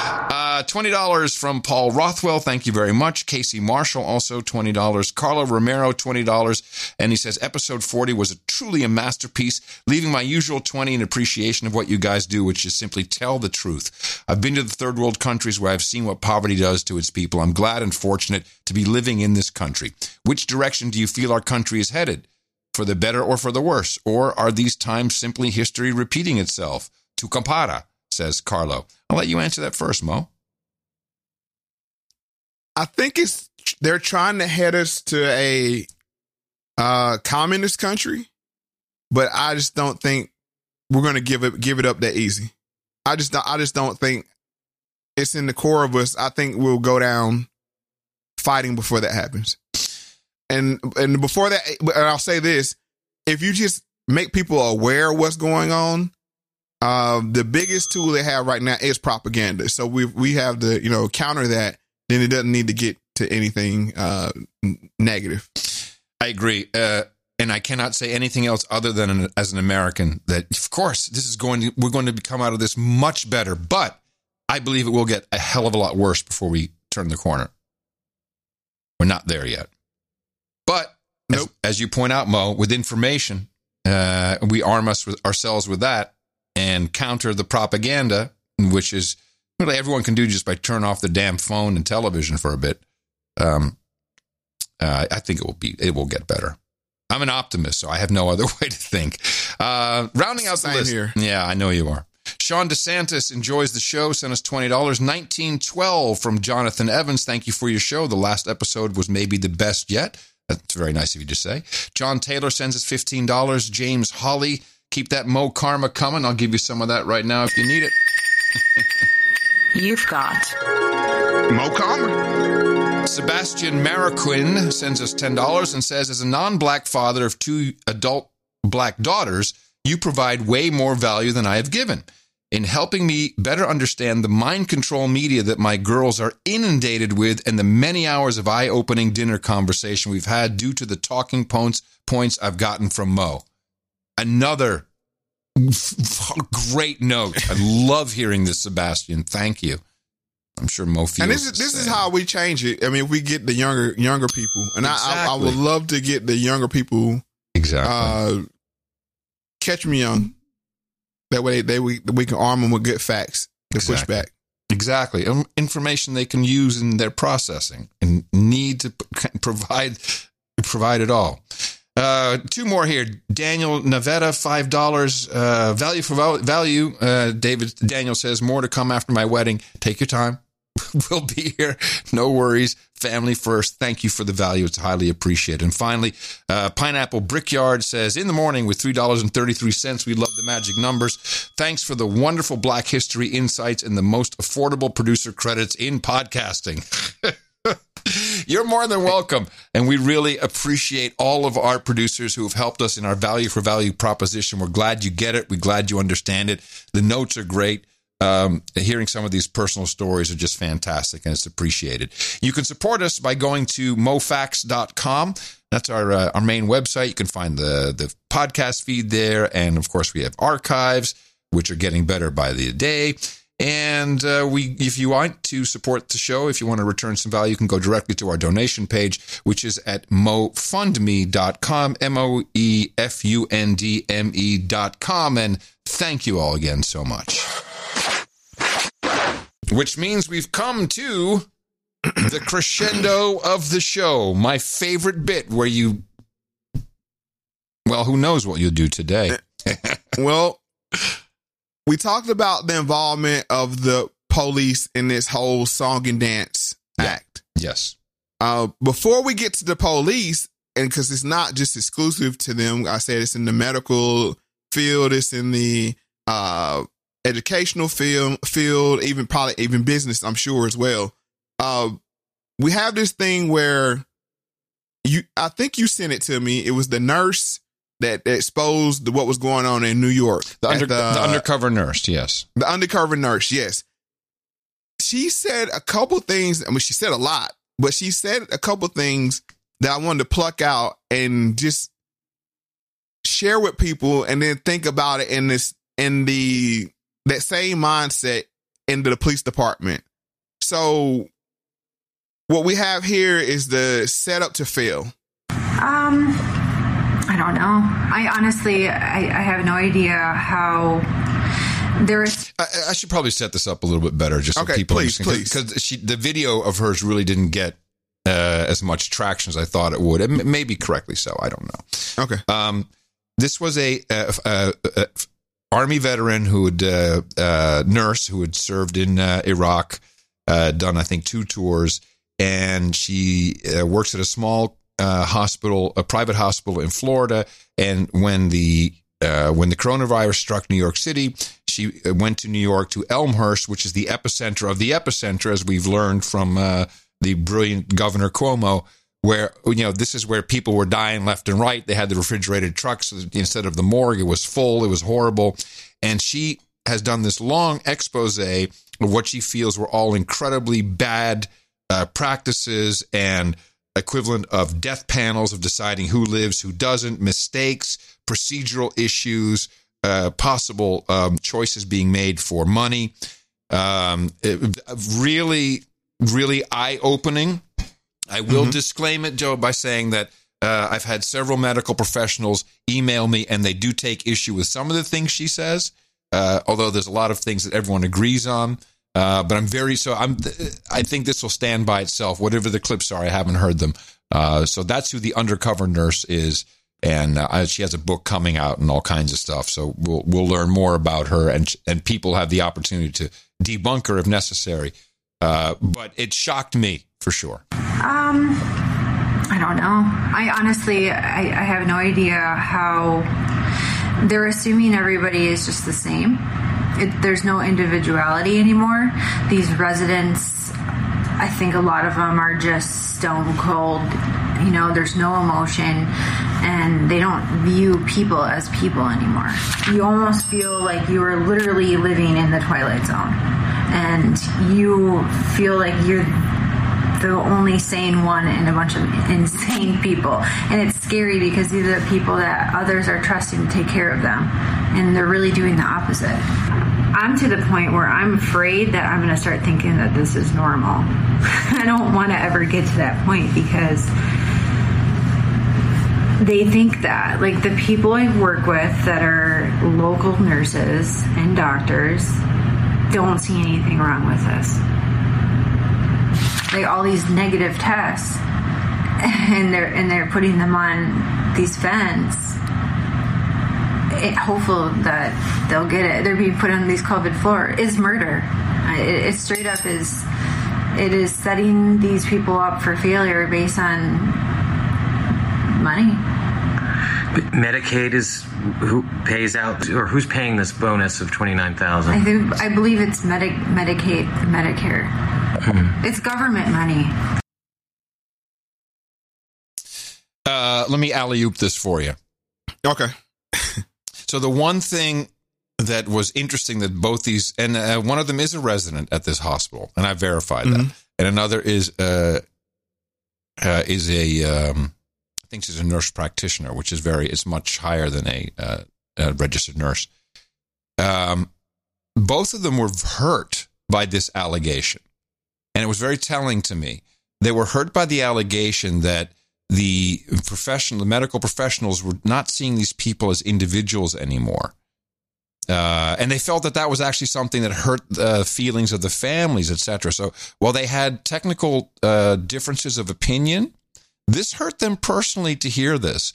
And I have not pushed back, and I don't know these people personally, uh, but I think this does happen. In I've seen it. Uh, I look, I've I've been around uh, military, and you you get a you start to dehumanize people because there's no other way of you humanly dealing with the grief that you're seeing unfolding before you. Does that make is that is that the alley oop for you, or am I off base? That's exactly where I was going. Mm-hmm. And I'm not talking about the individuals that she discussed. She even said she's fearful that she, would, that she would become like that. Yeah, she would become like that. yeah. Now, what I want to do is paint the parallel with the medical uh, industry with policing. Before before you, before you even do ahead. that, before you even do that, Mhm. I have two very good friends that I consider good friends, uh, both EMTs, and um, and I often uh, will say, "Hey, um, let me ask you about that." Like George Floyd, I say, "What are you seeing? What- just from the video evidence? What is your experience?" Because these are the very same people who go into these situations and who themselves are threatened, threatened by people around them while they're trying to help somebody. They get threatened. Sometimes they help somebody, the person comes out of it, and they want to kill them for getting them. I mean, it's it's a crazy occupation. And right. I'll just give you one example. It'll, it's very telling. Even though this guy, one of my favorite guys in the world, he's he's in Denver. And when I asked him about George Floyd, the way he described it is the soon to be deceased person. That's how he described in his reply uh, uh, the situation with George Floyd. And he wasn't doing it to be funny. He's doing it because that's how he deals with what he sees every single day. And so, and, and it, and it happens when you deal with a lot of negativity in any role. death, or I mean, death it- destruction, family drama. You have no idea the horrible things these people see. But it even happens in in regular industry. I mean, where you're just a part is twenty thousand dollars and you just break it, and it's like, oh well. I mean, you don't even You don't even think. You don't even think about the twenty thousand dollar part that you just Right, busted. it's just like, yes, oh, yeah, yes, that's- yes. it's Oh 20 well. Oh well. Right. Yeah. so what we're seeing here, I wanted the parallel I want to show is all of this federal money came in after 94. Yeah. The 94 crime bill. Yeah. And it was like you're dealing with little yummies, right? You're dealing with these super predators. Um, you know, they have no empathy. Gotta I don't care how they got armored there. weapons. You gotta get you an Uh, armored no, but, but, but, this is this is Miss Clinton's words. We don't care how they got there. We just need to make them heal, right? That that was That's that her was her words. Yeah, that's her words. So if you police go into the streets and then they see these kids and they they dehumanize them, uh, really they don't relate with them because they're not from the community. They don't understand. They come from a totally different um uh background. Question. And we I I, I yeah go ahead. Do the black cops also not come from the from the same background? No, I mean because like you said, if you like Tupac said, when you get money, you move out. If you if you have a father, a father wouldn't have his kids in that kind of environment. It would be say for me, for instance, it would be crazy for me to move to West Baltimore. Even though I would love to be around my people, right? And and and and and bring change and try to, you know what I'm saying, um bring education. It's like the risk versus reward. You we we, we great. all are humans and make these uh these these calculations. Yeah. So a lot of these nurses and and as um, the parallel I'm making cops say, well, you know what? I'm not even going to make waves. I mean, because he'll be dead by 25 anyway. I mean, so a knee in his back. What? What? I mean, I, I mean, he, something's going to get him. You know, if we're not going to kill him, you know, somebody's going to kill him. I mean, this, these are this. When you deal with this kind of thing, and it's like, and then you're being funded, and your livelihood is based on it, and then mm-hmm. everybody's like, nobody's scared to say anything because the, the hardest thing is to get one person to speak up. When one person speaks up, then it breaks the I mean, breaks the ice, right? And then everybody kind of chimes in. But for that one person, so what I want to say here is the same thing happened here. She said they're set up to fail. What did they do? They put healthy people in with contaminated people. Mm-hmm. They do the same thing in jail.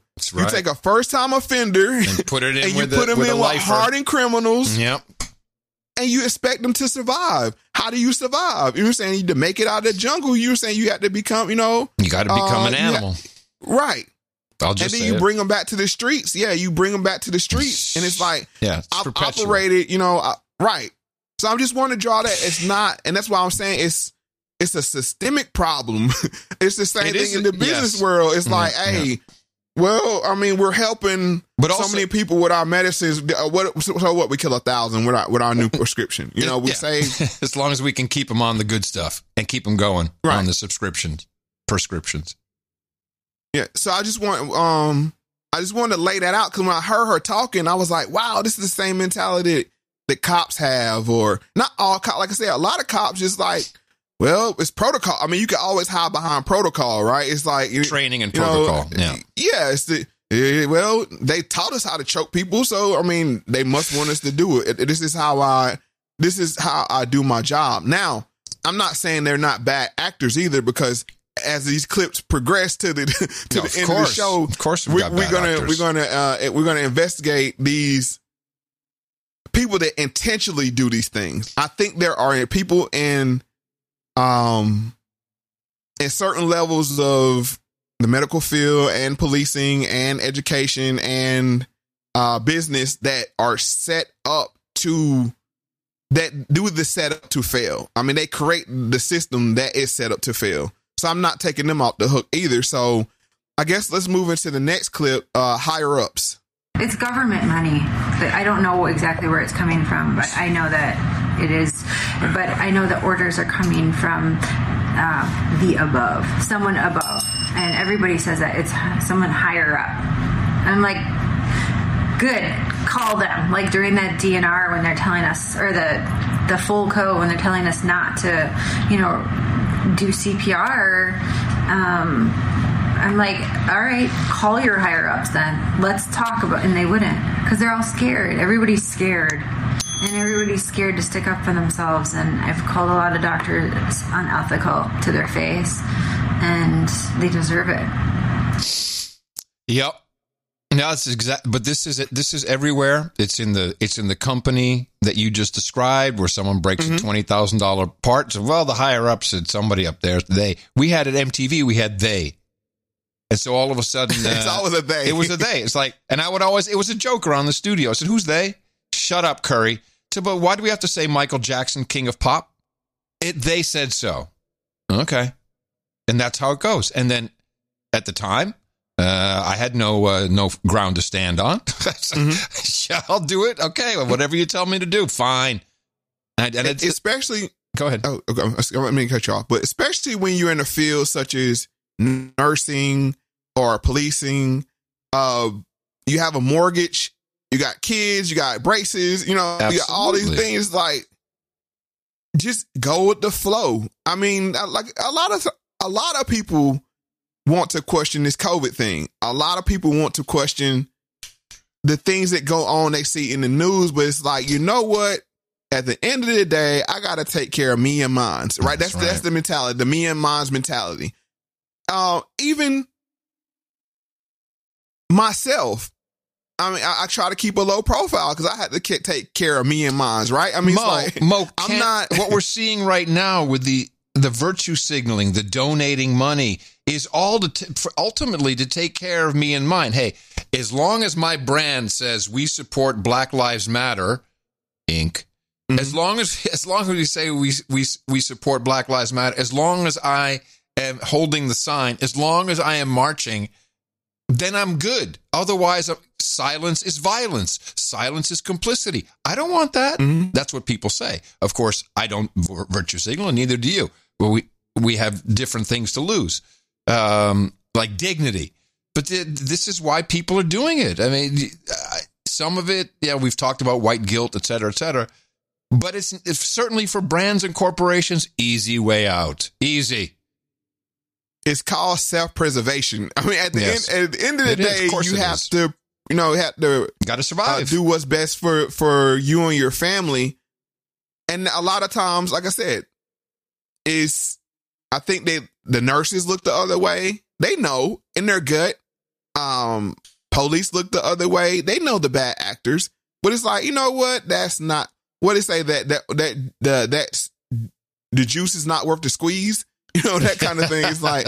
Uh, I'm not. I'm that. That's not the hill I want to die on. Well, just for for another show, we should uh, we should certainly look at um, the way uh, policing and uh, prisons are portrayed in the media and in shows and in drama and entertainment. Uh, it does not reflect the reality of, yeah, if you're policing the first wave, hmm, okay, that's one thing. You're policing the third wave, it's a whole different level. And let me ask you, and then I don't want to go down that rabbit hole, but does it influence What do you mean? how people police? Like a police officer sits back, watch Law and Order, and he's like, "Okay, that's how I need to do it." I mean, because we're we we we're No, I, I we are here's, here- impacted. here's what that has done. What what has mm-hmm. happened is uh, we've Dvorak would bring this up regularly. The way um, policing and investigation is portrayed on television, people actually believe you can do. Uh, hey, hey, hey! Stop! I see a reflection in the bumper. Uh, uh, zoom in, rotate, enhance. Ah, it's that guy. I got him people, you know, like I used to, the old, uh, remember the old FBI TV series? It, it would always go like this Yeah. Stop, FBI. Bad guy. Pew, pew, pew, shoots. FBI. One shot. Guy's down. Done. It was always the same. Uh, so it influences the public as to how they perceive it and what they think is really going on. And I don't think the public actually understands what every police call can be like in certain areas. I don't think they understand and how easy it is to dehumanize that situation. It's I've seen the same with military. And, you, I, I guess the question I'm make, making is the way they're portrayed in the media. Does that put them on a pedestal that they're above being questioned? I mean, say yeah. for instance, let's say like Bill Gates, for instance. Bill Gates, he writes, he wrote code or whatever he did. He didn't even I really mean, but write now. Dr. well, I'm, I'm just saying. I mean, Yeah, let me just Bill. give him, yeah, right. But now he's like, if he's that smart, of course he can solve the the Yeah. vaccine problem. It's Yeah. like, no, he can't. Yeah. But I'm just saying, like these things start to shape people's minds. Yes. But a, a- movie out before we get into this next set of clips, I want to point to is Training Day, because I think inside the police department, at some level, there's a just clean, get just keep the streets clean, no matter how you got to do it. I think it's it, There's a it- small it group. differs per I think it differs per um per location, but yes, of course. I'm Of talking about the that's inner city it. when we talking about the the major cities with you know New York, L.A., Chicago, you know D.C.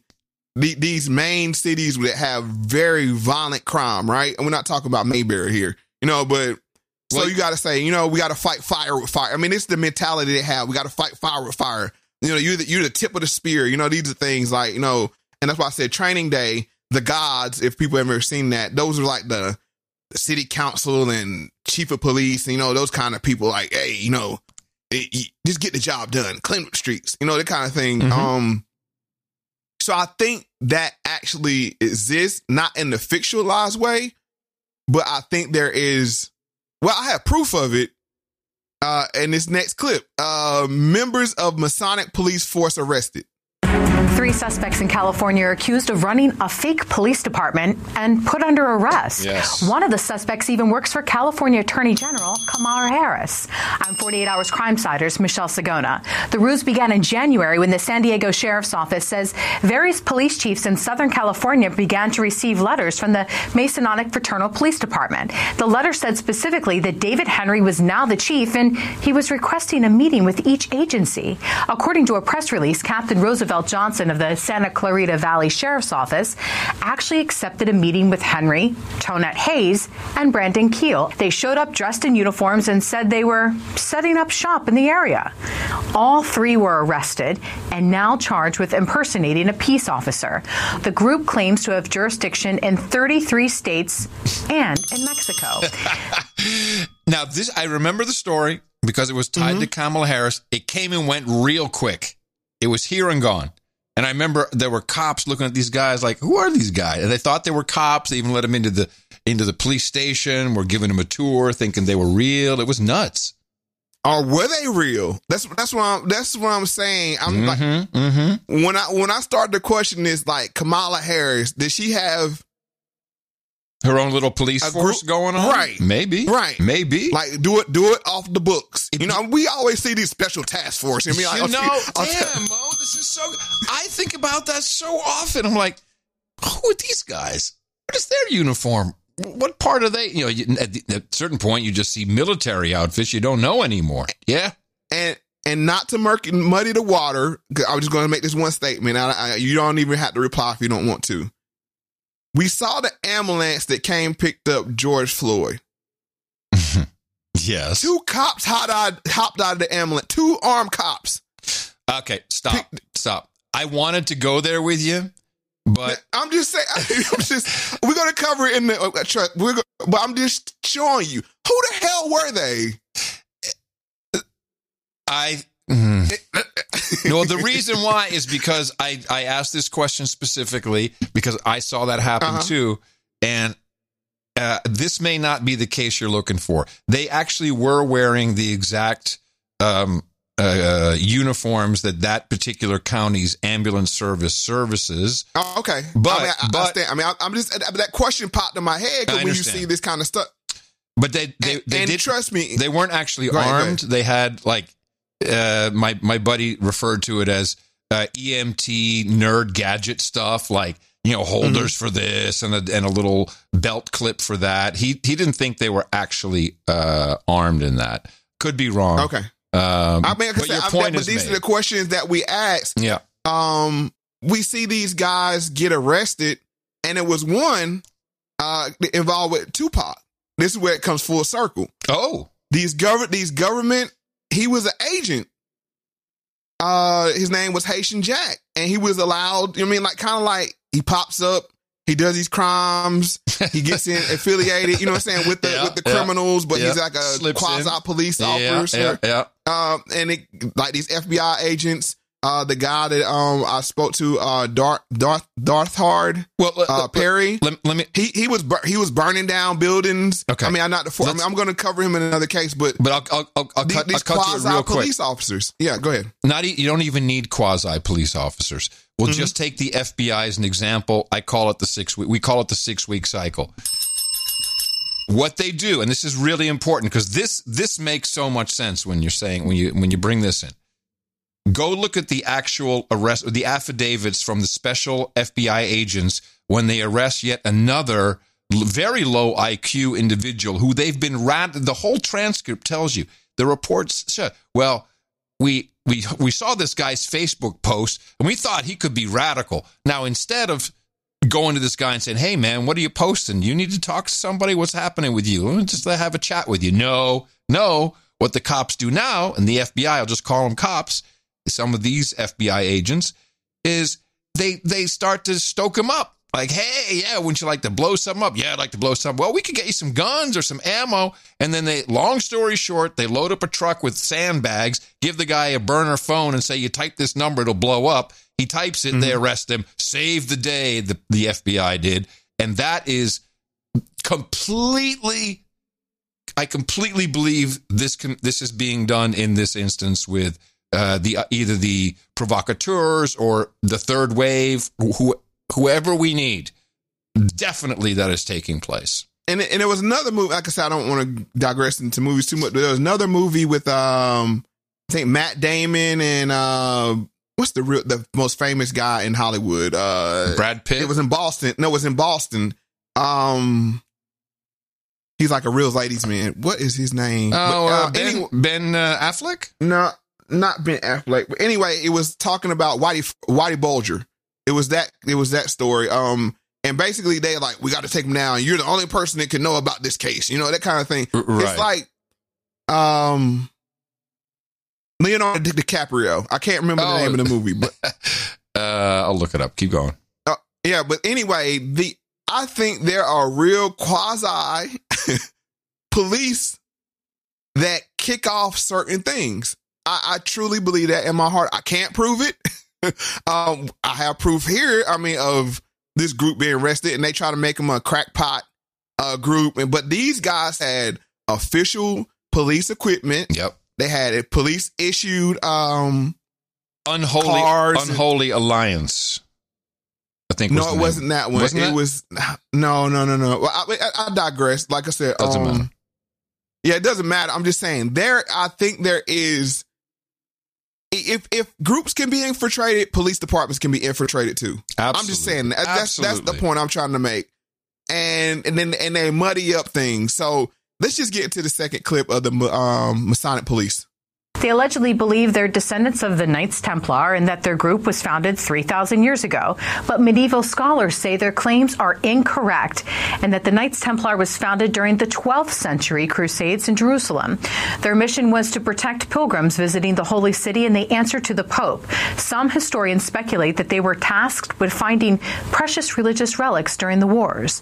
The legend of the Knights has been featured in popular Hollywood films like The Da Vinci Code. The Knights Templar. But the Templars were created to protect the Holy Land. That was a cover. and National Treasure. As for the suspects, police say after serving a search warrant, they uncovered an array of badges, weapons, uniforms, and even police type cars and equipment at two different residences. A next door neighbor who referred to David Henry and Tonette Hayes as a couple spoke out to KCBS. I always see them with the uni- with their uniform, so I thought they were part of any chief department. I didn't know it was something fake or. On the website, the group describes how they are different from police departments. The site says, quote, "We are born into this organization. Our bloodlines go deeper than an application. This is more than a job; it's an obligation." Investigators have not determined a purpose or a motive for the organization. Authorities also believe others may be involved, and they're accepting your tips to lead them to other suspects. Yeah, and uh and nobody asked Kamala about this. Shh, shh, Ixnay. Um yeah, I'm glad you brought this angle in. That's so smart. That's so smart. I mean, any anything uh, Freemasonry, Masonic order uh, is always interesting, of course, um, for so many different reasons. I know Freemasons. Uh, obviously, I don't think every, every Freemason is part of some No, and- and- conspiracy. And, and, I, and I'm not saying that either because you have to have, I told you, in every criminal organization, you have to have the good guy. you Yes. got to have the guy that can actually cash the checks and, right. and do the paperwork. You know, you need the, the, you need the clean guy. And I think that's what That's where they come in. most uh brother parts of the brotherhood are. I think it's only a small portion that actually pull the strings and make stuff happen. That's you know, like oh, we need a we need a we need a body over here, you know, to kick things off. Mm-hmm. We need a body, you know, these. And when you start tracing the numbers and the and the, the dates and the um uh symbolism, there's a lot there. There's a lot there. Oh, yeah. Um, Oh, yeah. But then you ask why. In this case, what is what is their goal? What would it be their goal with the George Floyd and the other? These things keep, seem to happen like bam, bam, bam, bam, bam. Why? What are they trying to do, Adam? What what did they write in the streets in D.C. on the Yellow Brick Road? What did they say? What did they write on the Yellow Brick Yes. Road? The unofficial message. The official message was Black Lives Matter. What was the unofficial message that was written there in the same color and paint unofficially? Shit, Mo. I, I I've seen I've seen defund police. I, well, yeah, I've saw three. Uh, yes, that is that is now what is there. Defund police in the same exact letters, uh, and I believe that's now also in Austin. I think they also have. and I don't think the goal it, the goal is not it's not going to be an absent or avoid of police. There is going to be the corporatization of police. Yes, reincorporation may be a better way to look at it. Well, uh, we we can say that because we talk about the Pinkertons, and I didn't, I didn't want the show to be five hours. No, but that's we've okay. seen this before. Yes, we've we seen this before We with have. the Pinkertons and Mhm. how they were a big. They were they were bigger than the uh, U.S. military. Yep. At one time, and they were they were ran by who? The robber barons. Mm-hmm. So why why would they do it again? Why Uh, not? A little foreshadowing. Why not? RoboCop. It's- yeah, it's groovy. It's a groovy. Woohoo! The film is essentially set in the new future with a dystopic city of Detroit that was on the verge of financial ruin. In order for the city to deal with this and the very high crime rate, the mayor had signed a deal with a mega corporation called Omni Consumer Products, giving them control over an underfunded police department. In exchange for the reduction in crime, OCP was to be given permission to gentrify many parts of the city and turn it into a high-end utopia called Delta City. One of the ways that the company was hoping to achieve this was with the integration of a law enforcement drone called E ED-209, which was being developed by Dick Jones, the president of OCP. Unfortunately for the company, during one of the demonstrations, the droid malfunctioned and gruesomely killed one of the executives. Seeing this as an opportunity, one of the ambitious junior executives called Bob Morton introduced his own experimental cyborg design, which he called Robocop. And much to Jones's anger, the owner of OCP approved this new concept in light of their recent failure. Because the private company had ownership of the police force, OCP intentionally began reassigning officers into the most dangerous parts of town, hoping that one of them would be seriously injured, enabling the company to use them as a test subject for the Robocop initiative. Fuck. Okay. What have you? I'm sure you've already found it. Where's the lead? Where are we? All right. Where does it happen? Where's the Where's the RoboCop Corporation? One thing there's there's not a corporation yet, but right after Freddie Gray died, they started using drones in Baltimore. Mm, that's right. It's well documented. Mm, that's right. What company is that? Who's supplying those drones? Chinese company. I'm just saying. And then we follow that up by people are hiring private police squads in Detroit. For well over a decade, Detroit has been struggling with retaining their cops. In response, an avalanche of private security companies have rushed in. The reason why you're dressed like this is to be very, very psychologically impressive. So when they see how you're dressed, they think you're serious because you are serious. After the city filed for bankruptcy in 2013, budget and pay cuts have pushed cops towards better paying police work outside of the city. Clear! Clear, sir! All right, that was excellent. What you're seeing is the beginning of an entire new industry, which is threat management services. We are literally leading the way in a paradigm shift in safe public and corporate protection. what, would, what do you call it? What kind of services? Threat management services. Keep that, write that down. Mm-hmm. Threat management services. This is so good, let me Where- just lay it out. Where did this come from? Tell me where this is from. Where this is from. What is this? This is from Vice on HBO. Vice. Uh huh. Uh huh. So what we had was an underfunded or defunded police department. The cops are leaving. The good cops are going out to other townships and cities. So they said, uh, we need, we need, we need to uh, hire our own private police. Sounds a lot like RoboCop. I'm just, I'm just well, saying. no, but in I- the same city. I like it because, uh, of course, the, they'll dehumanize these uh, these officers because they are not, you know, they're machines. They're hired machines. It's not a police force. But now we're hiring Mm-hmm. a company, and we set strict rules, and they're going to treat them like drones, like like they're robo drones, robo cops. This right. is this is until, uh, until the actual surveillance comes in. I mean, because then now it's you know you go to a kiosk in the corner. Hey, I need to report something. Blah blah blah. You know what I'm saying? It, it, you always bring up this point with Uber. You said Uber loses money every year, right? Yep. You you Yep. always you Yeah. harp on this, Yeah. And we never got to discuss this, but Uber loses money in the front end. They'll make it all back in the back end when they get rid of the drivers, bro. yeah, it's it's a long game. It's a long game. It's the long game. It's like, okay, we'll put the drivers in there. People feel safe. And then Annoying it's like, people, okay, we're- annoying Right. drivers. Oh, jeez. Mm-hmm. So it'll be the same thing with the police. It'll be just like, you know, some kind of drone card or drone, you know. I know it sounds far fetched, bro. No, it's not. This is the same exact city from Robocop in 87. Now they're doing the same private police due to the underfunded or defunded uh police department in Detroit now. Come on now. Come on. come on. if you're gonna do a come on now, I'm gonna do. Come on, man. Come on, man. come on now. Come on, man. It's the same thing. I, I see. I was like, I saw so- it. I I'm think like, do right. y'all not see this? Yeah, they're not going to go without cops. And guess No. what's going to happen? I'm gonna hire the the guys who are the good guys, the company that provides the right kind of policing. Did we not see this with Blackwater slash Xe? Sure did. Sure did.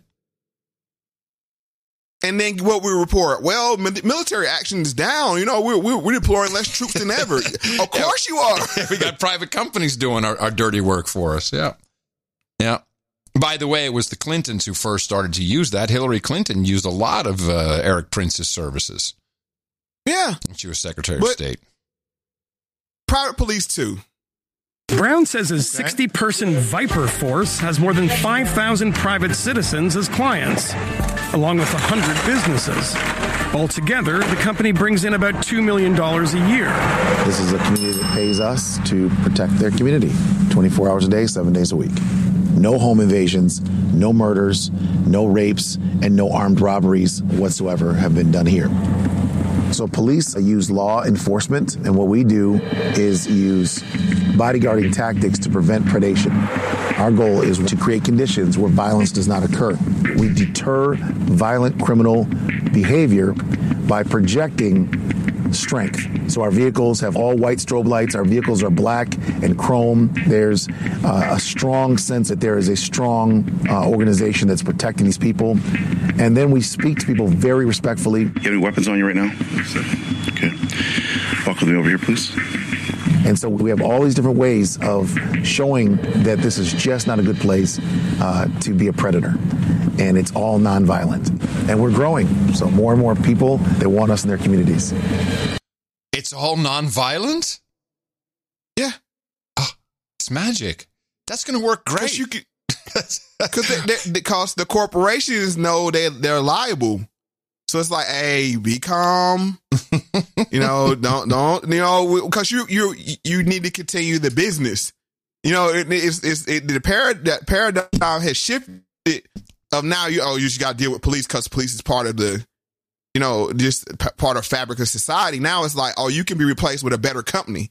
You know, so now, and they probably poach the good police off just like private schools course, do. Yeah, of course. The same thing. But then what does that leave with the, the, the bad communities, not the bad communities, but the poor communities that can't afford good cops? Well, what's wrong with Raz Simone?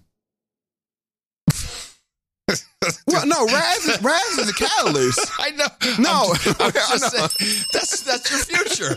You got a kid with a Tesla, and he's going to protect you. no, he's the warlord. I know. The reason why I'm just saying, I, I, I agree with what you're saying, but what I'm just saying, the point I'm making is you're going to have worse cops. Oh yeah, of course. More, more, more. Uh, uh, more and more abundance, worse cops and more and more abundance.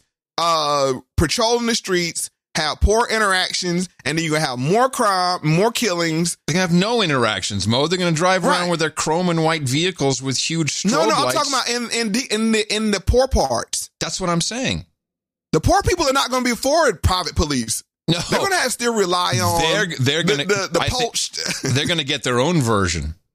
I think that's going to happen too, Mo. I think that you're going to see the public side of that will also be Uh-huh. corporate driven. It will, and it, but it yeah, will but be. then you get McDonald, you get the McDonald's of police. Oh yeah, that'll work out great. It's like okay, we're paying this guy uh, like nine dollars an hour. I'm just to be a cop. I'm just predicting what's happening. Absolutely. No, I'm you will agreeing get with the you. I'm agreeing of the with police you. force. Yeah. Yeah. Right. What? How's that worked out for poor people? It was saying for nutrition. and No, and it's, it's par for the course, really. That just the piece we needed to complete it.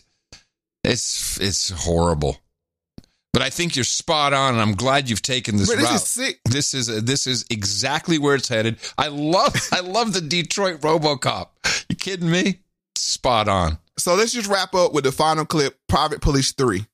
I think in areas in Detroit where you have these very affluent communities right in the heart of the ghetto, if you will, uh, more and more people are utilizing services like threat management. They've shown up whenever I, I've called them. And in fact, their response time is so much greater than the Detroit Police Department that without them, I would not be as comfortable. Private security is booming in Detroit.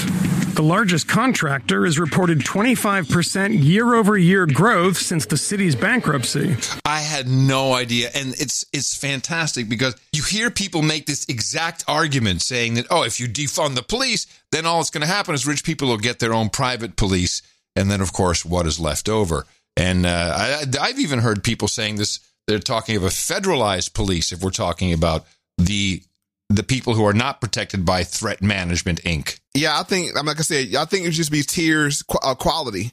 You know, you have your three, two star police. You know, your three star, four star, five star, and you know, of course, the the rich people will have the five star police, of course, and and the poor people will get whatever's left over, and then it will just be more poor, poorly trained people interacting with uh the wave 3 Mm-hmm. people and then it'll just it just it'll just keep going. It, it's a cycle. I mean, this whole thing is set up to be this way. I'm, I I I don't have the proof, like the smoking gun, no pun intended, but it's clear what's going on here. They want it. They want to corporatize police, not not federalize. Um, I love the corporatize. I'm just saying that I what we are going to have the the great corporate police, and then we'll have the McDonald's of police. I, I can see that clear as day. I completely agree with you. Why no one else sees this, or why it's not being discussed in that manner, is I guess it's because you're right. It's being set up, but that's really cynical to have to think that way. Because of course it means it's only for money and for one's own, and screw the rest. It's everyone's completely disingenuous. With this whole thing, you can get rid of police, make a business out of it, which we've seen with private prisons. Uh, I mean, so I Yeah, mean, it's not yeah, a, it's not yeah, a far fetched Not or far leap. No, not at all. Take people guns, and, you know, and then take over the back of the, the ideal places, the inner city. Because what did Robot Cop promise to do? You know, you let us take control of the police, we'll give you a, a gentrified area. That's right. Uh, a utopia. It'll be utopia, I tell you. It's going to be fantastic. It'll look great in the brochure. oh my gosh. I hope I'm wrong. Yeah, well, I hope I'm. I, I pray I'm wrong. Well, I don't think you're wrong in your in your uh, in your future casting. I think what we're doing is we're letting people know that's what can happen. And it's an election year, people. Think about it. Think about that guy with the boot on his head. That vermin supreme. He's not quite as crazy as the other the other two. Trump and Biden got a lot to catch up. Um, thank you. This was really good. I this was the one of the best Saturday afternoons I've ever had. I really loved it. Thank you so much, Mo. I appreciate it. I'm, I'm glad you enjoyed Adam. And as I always say, pay attention to everything and the truth will reveal itself. And we'll be back next week. Remember, uh, you can find us at mofax.com. This has been MoFax with Adam Curry, episode number 41. Mo, I'll talk to you next week. All right, see you later, Adam.